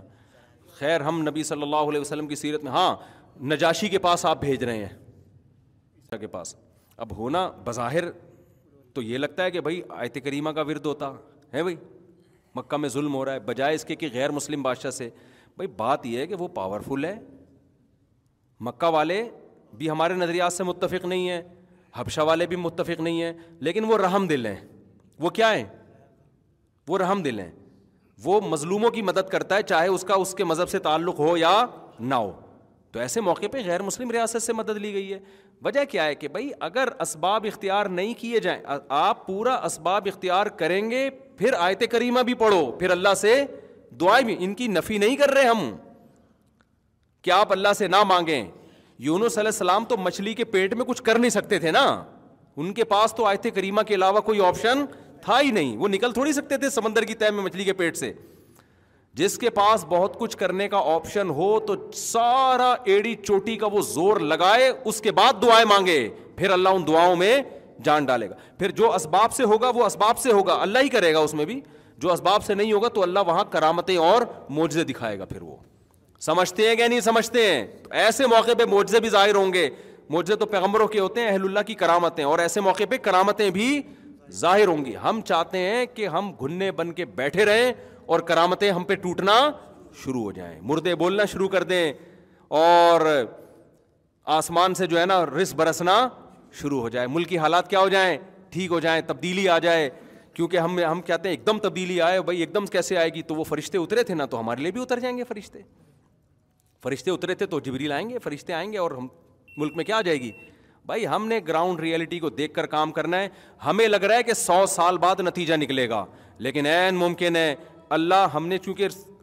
محنت کا رخ صحیح اگر رکھا ہے این ممکن ہے اللہ پندرہ سال میں نتیجہ نکال دے یہ کرامت ہو جائے میں سمجھا پا رہا ہوں اپنی بات ہم نے گراؤنڈ ریئلٹی کو دیکھ کر ملک میں انقلاب لانے کی کوشش کرنا ہے کہ یار یہ سوٹیبل طریقہ ہے یہ چل سکتا ہے تو آپ وہ کریں گے تو لگے گا سو سال بعد لیکن عین ممکن ہے وہ انقلاب کب آ جائے پندرہ سال میں آ جائے بیس سال میں آ جائے رخ آپ کا صحیح ہونا چاہیے اگر رخ ہی صحیح نہیں ہے میرے بھائی سو کیا ہزار سال بھی ہو جائیں گے نا اور دھنستے چلے جاؤ گے اور دبتے چلے جاؤ گے سمجھتے ہو گے نہیں سمجھتے ہو تو خیر میں نے بات یہاں سے شروع کی تھی یار ایک تو یہ گھڑی بھی دیکھو اسباب دیکھو اچھا یہ ٹائم صحیح کر دیا انہوں نے شکر ہے ورنہ ہمیشہ یہ دس بجا رہی ہوتی ہے گیارہ بجا رہی ہوتی ہے بارہ دوپہر کے تو یہ الحمد للہ گراؤنڈ ریئلٹی سمجھ رہے ہیں گھڑیاں ہی ٹھیک نہیں ہیں ہماری میں یورپ میں گیا نا وہاں میں نے لوگوں کو دیکھا ٹرین میں نا سب اسٹڈی کر رہے ہیں مطالعہ کر رہے ہیں یہاں ہمیں بندہ ترس جاتے ہم کسی کے ہاتھ میں کتاب نظر آ جائے صحیح بتا دوں آپ تو آپ کہہ رہے ہیں کہ ہمیں ملک میں کیا چاہیے نظام کی تبدیلی چاہیے کیا چاہیے تبدیلی چاہیے کتاب سے نفرت اور موبائل سے سارا دن لگے ہوئے ہیں تو کیا تمہیں پتہ ہی نہیں دنیا کی یعنی اگر خلافت عثمانیہ کی بھی ہسٹری ہے نا تو پڑھیں گے نہیں ارتغل ڈرامہ دیکھیں گے ابے تو ہسٹری پڑھ لے یار پھر دیکھ لینا ڈرامہ تو ہسٹری جو اوریجنل سچی مچی کی ہے وہ تو ڈرامے میں تو ڈرامہ زیادہ ہوتا ہے ہسٹری کم ہوتی ہے اب دیکھو ڈراموں میں جو ہسٹری ہوتی ہے نا جیسے خطیب جب ہسٹری بیان کرتے ہیں نا تو اس میں خطابت زیادہ ہوتی ہے ہسٹری خطیب یا ڈراموں میں ہسٹری کہ اس نے یہ کہا پھر جواب میں اس نے یہ کہا پھر اس کی پیشانی پہ لکیریں آئیں پھر جذباتی ہوا پھر پسینہ نکلا ابے اتنا کون بیٹھ کے لکھ رہا ہوتا ہے یہ تھوڑی ہوتا ہے اس میں ڈرامہ زیادہ ہوتا ہے ہسٹری بہت تھوڑی سی ہوتی ہے خیر تو میں یس کر رہا تھا کہ اللہ تعالیٰ جو ہے نا باطل کو پنپنے نہیں دیتے اب کوئی بھی جذباتی طریقے سے بھی آئے گا یا کوئی بھی اکابر سے آپ کو علماء سے ہٹائے گا جو صحیح جو سلسلہ صدیوں سے چلا آ رہا ہے تو وہ تھوڑا دن چلتا ہے اس کی موت کے ساتھ ہی وہ سیٹ اپ ختم اور ان باطل لوگوں میں ایک چیز مشترک ہے کہ ان کا چونکہ کوئی استاذ نہیں ہوتا نا لہٰذا ان کے جو شاگرد ہوتے ہیں وہ خود استاذ کے ٹریک سے بھی ہٹ جاتے ہیں ان میں چار پانچ سلسلوں تک کوئی بھی ایک بھی ایسی شخصیت نہیں ہے جو چار پانچ نسلوں تک سب کے نظریات سیم ہوں اگلے کے بالکل اور ہٹے ہوئے ہوں گے اس سے اگلا بالکل کنٹرول سے باہر ہوگا اس سے اگلا ایک نیا فرقہ بنا رہا ہوگا اور جو اکابر سے منسلک ہے نا صدیوں سے وہ ایک ہی ٹریک پر چودہ سو سال سے چلتے چلے آ رہے صحابہ کا مسئلہ دیکھ لو صحابہ کے بارے میں تابعین تبا تابعین پھر ان کے شاگرد پھر ان کے شاگرد پھر فقہ محدثین صدیوں سے ایک ہی ٹریک پر چلے آ رہے ہیں امام احمد بن حنبل امام شافی امام مالک امام ابو حنیفہ پھر ان کے شاگرد پھر ان کے شاگرد ان کے استاذ بھی وہ کیا ہے کہ تمام کے تمام صحابہ عادل ہیں ان میں کسی کی شان میں بھی گستاخی جائز نہیں ہے چاہے حضرت معاویہ ہو چاہے حضرت ابو سفیان ہو ان سے جو غلطیاں ہوئیں اجتہادی غلطیاں ہوئیں اور ان کی جو نیکیاں تھیں وہ ان کی خطاؤں سے زیادہ ہیں اس میں آپ کو سیم ملے گا لیکن جو اس کے خلاف نظریے کے گئے ہیں نا ایک نے ایک نظریہ پیش کیا دوسرے نے آ کے اس کی نفی کر کے دوسرا پیش کیا تیسرے نے آ کے کسی صحابی کا دفاع کیا دوسرے کا سے اختلاف کیا دوسرے پہ طنز کیا کسی نے ایسا آپ کو اختلاف ملے گا اور سب یہ کہیں گے کہ ہم دلائل کو مانتے ہیں ہم شخصیت پرستی کے قائل نہیں ہیں بھائی تم سب اگر دلیل سے بات کر رہے ہو دلائل کو تو پھر سب کا ایک رائے پہ جمع کیوں نہیں ہوتے تم اس کا مطلب یہ تمہاری رائے ہے یہ دلیل نہیں اگر اتنی مضبوط دلیل ہوتی نا تو ایک پہ جمع ہو جاتے آپ تو دلیل ایسی ہے جو قابل بحث ہے تبھی تو اس میں اگلا آ کے بحث کر کے اس کو غلط قرار دے رہا ہے العقیدہ تو تحاویہ امام تحاوی نے لکھی امام تحاوی نا تقریباً میرا خیال ہے تیسری صدی ہجری کے عالم ہے تیسری یا دوسری کے اینڈ میں انہوں نے عقیدہ کی کتاب لکھی نا اس میں یہ بات توحید سے متعلق عقیدہ رسالت سے متعلق تقدیر سے متعلق اسی میں یہ بھی کہ صحابہ کرام کو ہم کیا سمجھتے ہیں عادل سمجھتے ہیں کسی کی شان میں بھی ہم جو ان کے یعنی مفہوم بیان کر رہا ہوں میں اپنے الفاظ میں اس میں طنز کو ہم جائز نہیں سمجھتے وہ کتاب چونکہ تمام اہل سنت والجماعت کا وہی عقیدہ یہ خود تو حنفی تھے لیکن وہ عقیدہ جو انہوں نے لکھا وہ تو تمام اہل سنت والجماعت کا تھا شوافین تو ساری دنیا میں وہ کتاب پڑھائی گئی اس کو اہل حدیثوں نے آج کل اہل حدیث بھی پڑھاتے ہیں سل سلفی لوگ بھی پڑھاتے ہیں حنفی بھی مالکی بھی شافی بھی ہم بلی بھی سارے پڑھا رہے ہیں کسی کا اس میں اختلاف نہیں ہوا اب آپ دیکھو ایک چیز ایسی ہے جو بارہ سو سال سے اتفاقی چلی آ رہی ہو حالانکہ ان بارہ سو سال میں کتنے بڑے بڑے علامے پیدا ہوئے کہ نہیں ہوئے کسی نے اس پر اعتراض نہیں کیا کہ یہ صحابہ والا معاملہ ٹھیک نہیں ہے اس کے بعد چند لوگ اگر آئیں وہ پندرہویں صدی میں ہوں اور وہ عالم بھی نہ ہوں وہ پھر حضرت معاویہ پہ طنز کرنا شروع کر دیں فلاں پہ طنز کرنا شروع کر دیں تو یا تو یہ پوری دنیا کے علماء جس میں ترکی بھی تھا سعودی عرب بھی ہے جس میں مراکش بھی ہے مشرقی دنیا بھی مغربی دنیا بھی شمالی مسلمان بھی جنوب کے مسلمان بھی یا تو یہ معاذ اللہ سارے کے سارے غلط تھے اور یہ ایک آدمی صحیح ہے اور آسان کیا ہے بھائی ایک آدمی غلط ہے یا دو چار آدمی غلط ہیں باقی سارے کیا ہیں صحیح ہیں تو یہ جو دو چار آدمی دلائل دے رہے ہیں یہ دلائل میں آپ کو کنفیوز کر رہے ہیں دلائل کے تانے بانے جو ملا رہے ہیں وہ صحیح تانے بانے نہیں ملا رہے اگر آپ کسی کے پیچھے پڑ جاؤ نا ہاتھ دھو کے تو آپ اچھے اچھے لوگوں کو بدنام بھی کر سکتے ہو اور اگر آپ کسی کی عقیدت میں اندھے ہو جاؤ تو برے برے لوگوں کو اچھا بھی قرار دے سکتے ہو حضرت عثمان رضی اللہ تعالیٰ عنہ وہ صحابی ہیں کہ غزبۂ عہد میں جب شکست ہوئی نا تو بہت سارے صحابہ غزوہ عہد میں فرار ہوئے تھے تو اس میں حضرت عثمان بھی تھے صحابہ کرام نے تم قرآن نے تمبی کی سب کو پھر قرآن نے کیا کہا اللہ نے معاف کر دیا پھر صحابہ سے یہ غلطی ہوئی اتنا بڑا حملہ اچانک ہوا ہے تو یہ نیچرل ہے فرار راہ فرار اختیار کرنا یہ قدرتی طور پہ ہو سکتا ہے چند صحابہ نبی کے ساتھ رہے لیکن بڑے بڑے صحابہ کے قدم اکھڑ گئے پھر جب قدم اکھڑے ہیں تو پھر کیا ہوا کہ جی حضرت خالد بن ولید جو بعد میں مسلمان ان کا پتہ چلا کہ ان کے قدم اکھڑ گئے تو انہوں نے کہا ہم دوبارہ حملہ کرتے ہیں تو یہ جو شکست کھا کے بیٹھے ہوئے تھے زخموں سے چور ان کو جب پتہ چلا تو اب انہوں نے دوبارہ حملہ کرنے کی تیاری شروع کر دی اب فرار اختیار نہیں کیا تو کتنی بڑی نیکی ہے کہ نہیں تو ایک اگر غلطی ہوئی اس سے بڑی نیکی کر کے اس غلطی کی تلافی ہو گئی کہ نہیں ہو گئی بولو نا کیا ہو گیا اگر ایک غلطی ہوئی ہے تبھی تو قرآن نے پھر ان کی تعریفیں کی کہ اللہ دین الحم الناس ان جمع فخش ایمانہ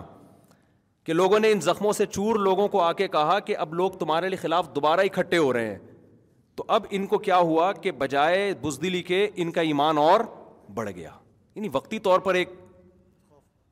خوف تاری ہوا تھا فرار اختیار کیا لیکن اب زخموں سے چور دوبارہ کھڑے ہو گئے تو قرآن نے اب ان کی تعریف کی صحابہ کے کی لیکن جو صحابہ کے خلاف ہے نا وہ اس پہلو کو آج تک اچھالتے رہتے ہیں کہ چند وہ فلاں فلاں تو نہیں بھاگے تھے یہ لوگ معاذ اللہ بھاگ گئے تھے تو آپ بتاؤ یہ طبیعت کے فاسد ہونے کی علامت ہوگی کہ نہیں ہوگی حضرت عبداللہ بن عمر سے خارجی نے کہا کہ عثمان تو معاذ اللہ ان لوگوں میں سے تھے جو غزب عہد میں بھاگ گئے تھے حضرت عبداللہ بن عمر نے فوراً جواب دیا کہ ان کا فرار ہونا قرآن کہہ رہا ہے کہ ہم نے وہ کیا کر دیا ہے معاف جب اللہ نے معاف کر دیا تو آپ کون ہوتے ہیں بھائی پوچھنے والے تو کس کیسا اجماعی عقیدہ امت کا چلا آ رہا ہے تو کوئی بھی دلائل کے تانے بانے لگا کے نا حوالے اور ریفرنس دے کے آپ کو صحابہ سے ہٹانے کی کوشش کر رہا ہے آپ کے پاس اگر جواب نہیں بھی ہو بعض دفعہ نہیں ہوتا انسان کے پاس اس وقت نہیں تیاری ہوتی وہ لاجواب ہو جاتا ہے آپ کا بھائی تیرے دلائل ہوں گے لیکن یہ پوری امت گمراہی پہ جمع بولو نہیں ہو سکتی اور اس کے بارے میں یقین کر لو اللہ ان کو پنپنے نہیں دیں گے یہ دو چار چلے گا تھوڑا عرصہ یعنی اس طرح کے لوگ جو بھی صحابہ کے خلاف اگلی نسل اگلی نسل چینج ہو جائے گی یا اگلی نسل کوئی نیا فرقہ لے کر آئے گی یعنی باطل فرقہ زیادہ عرصہ چلتا نہیں ہے ان کے نظریات چینج ہوتے رہتے ہیں آپ بدعتوں بدعتوں کو دیکھ لو نا آپ مجھے بتاؤ ربیع الاول میں ہر سال بدتوں کا اسٹائل چینج ہو رہا ہے کہ نہیں ہو رہا سو سال پہلے جس طرح ربیع الاول منایا جا رہا تھا جو بھی بدتی لوگ کر رہے تھے سو سال کے بعد چینج اگلے سو سال میں اور زیادہ چینج تو ایک بدت کنٹینیو کبھی بھی نہیں چلتی سنت کنٹینیو چودہ سو سال سے چلی آ رہی ہے سمجھتے ہو گیا نہیں سمجھتے تو جو چیز کنٹینیو نہیں چل رہی اس کا مطلب اللہ اسے پنپنے نہیں دے رہا اس کا مطلب وہ حق پر نہیں ہے تو اللہ نے پیغمبر صلی اللہ علیہ وسلم کو یہ بتایا کہ آپ اگر معاذ اللہ اللہ پہ جھوٹ باندھیں گے اللہ آپ کو نہیں چلنے دے گا تو اس میں اللہ نے میسج دے دیا کہ کوئی بھی اسلام میں تحریف کی کوشش کرے گا اس کو میں زیادہ عرصہ چلنے نہیں دوں گا اس باطل فرقے جتنے بھی آج آپ کو نظر آتے ہیں نا آپ کہیں گے یہ فرقہ تو بارہ سو سال پہلے بھی تھا بارہ سو سال پہلے اس کی کنڈیشن کچھ اور تھی تیرہ سو سال پہلے گیارہ سو سال پہلے وہ چینج ہوا پانچ سو سال پہلے الگ اور آج جس کنڈیشن میں وہ بالکل الگ ہے اور اگلے سالوں میں بالکل ہی اور ہی کوئی چیز ہو گیا وہ تواتر کے ساتھ کنٹینیو نہیں چل سکتی کوئی بھی باطل چیز اسلام میں نہیں چل سکتی کھوپڑی کلیئر ہوئی تو اس لیے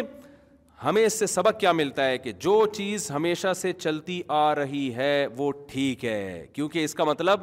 اللہ اسے پنپنے دے رہا ہے پنپنے کا مطلب سمجھتے ہیں ایسا میں ایسا لفظ پہ پہنچا رہا ہوں کہ پنپنا کیا ہوتا ہے تو پورا بیان ہی غلط ہو جائے گا پھر برقرار یعنی اس کو ایک پنپنے کا پنپنا ہی ہے اور کچھ نہیں ہے اس کا تو جو بھی چیز ہے نا وہ ہمیشہ تو جتنے بھی اہل حق ہیں ان کے پورا ایک سیٹ اپ ملے گا وہ پورا آخر تک اور جو بھی باطل چیز آئے گی وہ تو اس میں ہمیں ایک سبق تو یہ ملا کہ جو چیز صدیوں سے آ رہی ہے وہ ٹھیک ہے اور جو چینج ہو رہی ہے وہ یا نئی نئی آ رہی ہے مارکیٹ میں چاہے کتنا قرآن حدیث کا لیبل لگا ہو وہ کبھی بھی ٹھیک نہیں ہو سکتی دوسرا ہمیں یہ بھی پتا چلا کہ جو شخص بھی مذہب کے نام پہ منجن بیچے گا نا اس کو اللہ کے عذاب سے دنیا میں ذلت کے لیے تیار ہو جانا چاہیے اگر اس کا منجن سوسائٹی میں نہیں چلا تو پھر شاید اتنا ذلیل نہ ہو کیونکہ اللہ نے ایسے لوگوں کو رسوا کرنے کا وعدہ کیا ہے کہ جن کی وجہ سے اسلام میں کنفیوژن پیدا ہونے کا خطرہ ہو تو خطرہ مؤثر لوگوں سے ہوتا ہے غیر مؤثر لوگوں سے نہیں ہوتا ایسے تو اٹھتے رہتے ہیں تو اگر کوئی مؤثر شخص ہے اور وہ اسلام میں دیکھو دو قسم کی خرابیاں ہوتی ہیں جو مذہبی اسکالر ہوتے ہیں ایک عملی خرابی اچھا یہ کیا ہے اچھا بھائی کسی کی گھڑی ہے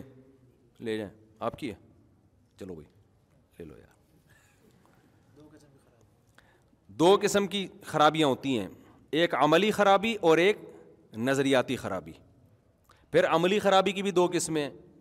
ایک عملی خرابی وہ ہے کہ جس کی وجہ سے لوگ گمراہ ہو رہے ہیں اور ایک عملی خرابی وہ ہے جو جس جو اس کی ذات سے اس کا تعلق ہے اس کا عوام سے تعلق نہیں ہے تو یہ والی جو عملی خرابی ہے نا جو مذہبی اسکالرس کی یا عالم کی یا کوئی مفتی یا کوئی بزرگ جو ہے تو عملی نظریاتی نہیں ہے ہے عملی مگر اس کا تعلق اس کی ذات سے ہے یہ اتنی ڈینجرس نہیں ہے یہ تو ہر شخص کا اپنا اللہ سے معاملہ ہے کسی سے بھی گناہ ہو سکتا ہے وہ اللہ سے کیا کرے گا توبہ کرے گا اس کو ہم کہتے ہیں کبیرہ گنا میں مبتلا نہیں ہے سمجھ میں آ رہی ہے بات جیسے ایک مولوی صاحب مجھ سے ملے کہہ رہے یار مجھ سے جماعت چھوٹ جاتی ہے مجھ سے سے سستی ہوتی میں نے کہا آپ آپ مولوی ہو کے یار جماعت چھوٹ رہی ہے کہہ رہے ہیں یار میں توبہ استغفار کرتا ہوں میں سست فجر میں اٹھا ہی نہیں آ رہا ہوں پولیس آ کے اٹھا رہی ہے نیند اتنی گہری غلط تو یہ بھی ہے لیکن یہ وہ خطرناک نہیں ہے کہ جس کی وجہ سے لوگوں میں کیا ہو رہی ہے کیونکہ وہ تو مسجد کے امام ہوتے تو تو گمراہی بھی پھیل رہی ہوتی ہے نا کیونکہ امام ہی فجر میں شارٹ ہو رہا ہے تو لوگ کہتے ہیں اس کا مطلب ہم بے وقوف ہیں جو فجر پڑھنے آتے ہیں یہاں پہ یہ وہ تو پھر ڈینجرس بن جاتی نا ایک ہے کہ مسجد کا امام نہیں ہے اب لوگوں کو کیا پتہ یہ پڑھ رہے ہیں کہ نہیں پڑھ رہے تو ایک یہ ذاتی خرابی ہے اس کا تو حل آسان ہے اللہ نے کہا توبہ استغفار کرو اور کوئی اس کے گناہ پہ مطلع ہو جائے تو اس کو دنیا میں نشر کرنے کے بجائے کیا کرے اس پہ پردہ ڈالے دوسری خرابی وہ ہے ہے عملی خرابی لیکن وہ عملی خرابی ایسی ہے کہ جس کی وجہ سے لوگ سمجھتے ہیں اس کی شخصیت ایسی ہے لوگ اس خرابی کو خرابی سمجھنا چھوڑ دیں گے سمجھ میں آ رہی ہے بات جیسے کوئی بڑا آدمی ہو بڑا عالم ہو اور وہ اب میں کیا مثال دوں یار آپ پھر ایسا نہ ہو آپ بولیں اچھا وہ تو وہ تو وہ آ رہا ہے وہ تو یہی کر رہا ہے پھر وہ لوگ اس کی طرف جانا شروع ہو جاتے ہیں ہم مبہم ہی رکھتے ہیں اس کو کوئی بڑا عالم ہے علانیتاً کبیرہ گناہ میں مبتلا ہے اس کو بھی اللہ پنپنے نہیں دیتے اس کو بھی ایسا اللہ تعالیٰ ایکسپوز کر دیتے ہیں کہ اس کی ویلیو ختم تاکہ لوگ اس کو فالو نہ کریں اسلام اس سے کنفیوژن پیدا ہو رہی ہے یا تو اس کی شخصیت کو اللہ دنیا کے سامنے دکھا دیں گے تیسرے وہ علماء ہوتے ہیں جو غلط نظریات کا کی پرچار کر رہے ہوتے ہیں سب سے زیادہ خطرہ ان لوگوں کو ہوتا ہے کوئی بھی مذہب کے نام پہ غلط چیز مارکیٹ میں لانے کی کوشش کرے گا تو خوب سمجھ لو اس کی عزتوں کے بعد بھی اللہ اس کو پستیوں کی گہرائیوں میں اللہ ڈال دے گا اسفلا صافلین میں ڈال دے گا اللہ کیونکہ اللہ تعالیٰ اپنے دین میں تحریف برداشت نہیں کرتے تو ایسے شخص کے ذریعے تحریف جو مؤثر ہو جس کا لوگوں پہ اثر ہو ہم نے دنیا میں دیکھا ہے ایسے لوگ آخر عمر میں پاگل ہو جاتے ہیں بہکی بہکی باتیں شروع کر دیتے ہیں لوگوں میں ان کا مذاق بننا شروع ہو جاتا ہے باولے ہو جاتے ہیں جتنی عزت کا گراف اوپر گیا تھا اس سے زیادہ الٹا ہو جاتا ہے وہ تو یہ بہت خطرناک ہے کیونکہ قرآن میں اللہ نے کہا کہ ہم ہماری طرف کوئی جھوٹ منسوب کرے تو ہم اس کو پنپنے نہیں دیں گے تو اللہ تعالیٰ ایسا کر دیتے ہیں اس کے ساتھ ہاں وہ الگ بات ہے اللہ کر دیں پھر بھی بیوقوف لوگ اس کے ساتھ جڑے رہیں تو بے وقوفوں پر تھوڑی مدار ہوتا ہے عزت ہمیشہ عزت داروں کی نظر میں ہوتی ہے بے وقوفوں اور احمقوں کی عزت کا کوئی اعتبار نہیں ہوتا اب کچھ چرسی ہیروئن چی آ کے کسی کے ہاتھ پہ بیت ہو جائیں حضرت آپ تو یہ تو آپ کی بےزتی کی بات ہے کہ سارے چرسی آپ کے گرد اکٹھے وہ کہہ رہے ہیں میری تو ابھی بھی سوسائٹی میں بہت عزت ہے اور یہ بھی خوب سمجھ لو اس کا یہ بھی مطلب نہیں ہے کوئی عالم اگر ذلیل ہو جائے رسوا ہو جائے تو آپ اس کو غلط سمجھنا شروع کر دو وقتی طور پر آزمائشیں وہ سب پہ آتی ہیں بعض دفعہ حق بات کے نتیجے میں رسپانس اتنا برا آتا ہے کہ لوگ اس کو برا سمجھ رہے ہوتے ہیں لیکن عقلمند لوگ اس کو کیا سمجھ رہے ہوتے ہیں اچھا بعض دفعہ انسان حق بات کہتے ہیں نا لوگوں کے نگیٹو کمنٹس آتے ہیں تو وہ وقتی ہوتا ہے لیکن پھر بھی اس ہم نے ایسے لوگ بھی دیکھے ہیں لوگ صبح و شام ان کے خلاف بولتے تھے لیکن دلوں میں اللہ نے لوگوں کی دلوں میں اللہ نے ان کی محبت لوگوں کے دلوں میں ڈال دی نبی صلی اللہ علیہ وسلم نے فرمایا بس یہ حدیث بیان کر کے بیان ختم کرتا ہوں میں آپ صلی اللہ علیہ وسلم نے فرمایا جب اللہ کسی سے محبت کرتے ہیں نا کوئی بندہ اچھا ہوتا ہے تو سب سے پہلے اللہ خود محبت کرتے ہیں پھر اللہ فرشتوں کو حکم دیتے ہیں تم بھی اس سے محبت کرو پھر اللہ زمین والوں میں اس کی محبت کو تقسیم کر دیتے ہیں میں نے ایسے لوگ دیکھے ہیں لوگ بہت برا بلا کہہ رہے ہوتے ہیں لیکن دل میں نا ان کی ایک عظمت اور محبت برا بلا کہنے کے باوجود ہوتی ہے صحیح ہے نا کہیں وہ نظر آ جائے تو ایک دم ایکسائٹیڈ ہو جاتے ہیں جذباتی ہو جاتے ہیں تو یہ اللہ کی طرف سے ہوتا ہے تو اس لیے کبھی بھی مذہب کے نام پہ منجن بیچنے کی کوشش کوئی اور لیبل لگا لو بھائی آپ میڈیکل سائنس میں غلط رپورٹیں پیش کرو اتنا نقصان نہیں ہے جیسے کر رہے ہیں بہت سے حکیم جعلی حکیم یوٹیوب پہ آئے ہوئے ہیں اونٹ پٹانگ باتیں کر رہے ہیں آپ جناب غلط لوگوں کو صحت کے نسخے بتاؤ یہ بھی غلط ہے سیاست میں غلط گائڈ کرو یہ بھی غلط ہے لیکن آپ نے اگر اسلام کا لیبل لگا کر لوگوں کو غلط گائڈ کرنا شروع کر دیا تو آپ عزت کے لیے یہ کام کر رہے ہو تو پہلے سے طبیعت کے ساتھ ذلیل ہونے کے لیے تیار ہو جاؤ آپ پھر جب آپ ذلیل ہو گئے اللہ کی اللہ آپ کو ذلیل کرے گا تو پھر آپ یہ نہیں کہنا کہ میرے ساتھ ہو کیا رہا ہے اللہ کہے گا تو نے کس چیز کا لیبل لگا کے اپنے آپ کو عزت دار بنانے کی کوشش کی تھی تو نے یہ لیبل لگایا کیوں تو لیبل لگا ہوا تو پھر صحیح بات کرنی پڑے گی غلط بات کی آپ کو اجازت نہیں ہے میں آپ کو اپنا بات بتاؤں میں جب کبھی یونیورسٹیوں میں جاتا ہوں بعض دفعہ بہت زیادہ عزت مل رہی ہوتی ہے لوگ سمجھتے ہوتے ہیں مفتی صاحب بڑے خوش ہو رہے ہیں میرے ساتھیوں کو پتا ہے میں خوش ہونے کے بجائے ٹینشن میں جا رہا ہوتا ہوں میں کہتا ہوں یار یہ لبرل طبقے میں اتنی عزت ہو رہی ہے اتنی محبت ہو رہی ہے اب میری ایک ایک بات کو یہ اتنا سیریس لے رہے ہیں میرے منہ سے کوئی غلط بات نکل گئی تو میرا کیا بنے گا تو ہم لوگ میرے سا... مجھے یہ ڈر لگنے لگتا ہے کہ بھائی تو جو یہ تو اتنی عقیدت اتنی محبت کر رہے ہیں اگر ہم ان کو غلط گائڈ کر کے چلے گئے تو یہ محبتیں تو عزت وزت تو مرنے کے بعد ویسے ہی کون یاد کرتا ہے یار خبر پہ دو چار دن کے بعد بھول بھلیاں ہو جاتا ہے نا دنیا میں بھی بعض دفعہ ختم ہو جاتی ہے ورنہ موت کے بعد تو کوئی بھی یاد نہیں کرتا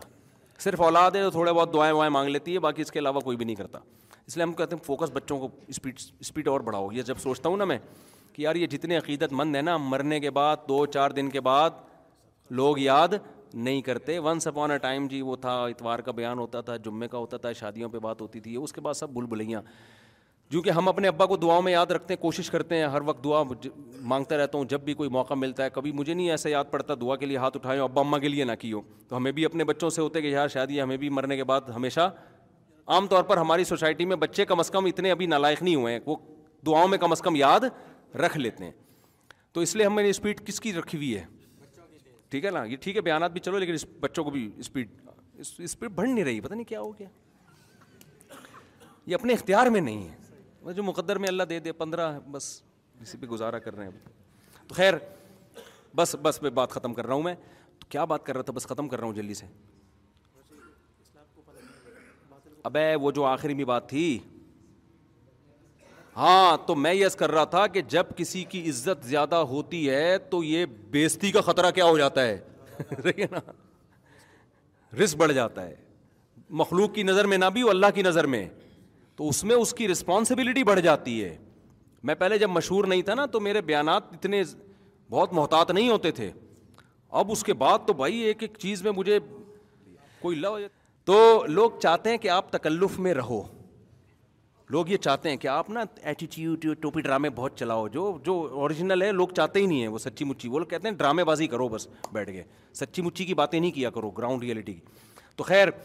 تو ہمیں کیا کرنا ہے بھائی کبھی بھی مذہب کے نام پہ منجن نہیں بیچنا یہ بہت ڈینجرس ہے یہ بہت خطرناک ہے میں اگلے بیان میں انشاءاللہ کچھ اور منجن بھی بتاؤں گا جو مذہب کے نام پہ بکتے ہیں یہ والا تو ٹاپک کمپلیٹ ہوا کہ آپ کو جمہور علماء سے کوئی ہٹا رہا ہے اور بھی مذہب کے نام پہ کچھ منجن بکتے ہیں پیسے کس طرح سے مذہب کے نام پہ اکٹھے کیے جاتے ہیں لوگوں سے ہمدردیاں کیسے لی جاتی ہیں اس کے بھی کچھ غلط طریقے ہماری سوسائٹی میں چل رہے ہیں تاکہ یہ ہماری آیت کمپلیٹ ہو اللہ تعالیٰ سمجھنے کے عمل کی توفیق عطا فرمائے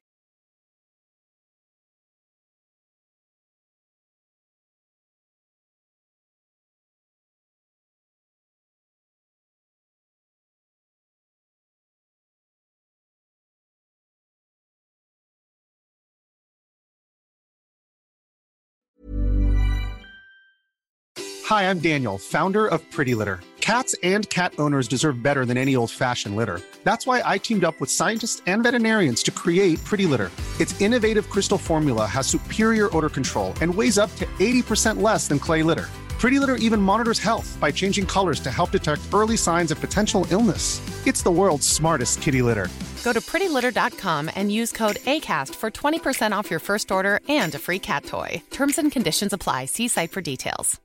Imagine the softest sheets you've ever felt. Now imagine them getting even softer over time. That's what you'll feel with Boll & Branch's organic cotton sheets. In a recent customer survey, 96% replied that Boll & Branch sheets get softer with every wash. Start getting your best night's sleep in these sheets that get softer and softer for years to come. Try their sheets with a 30-night guarantee. Plus, get 15% off your first order at bollandbranch.com. Good بر وی ایگسنس apply see site for details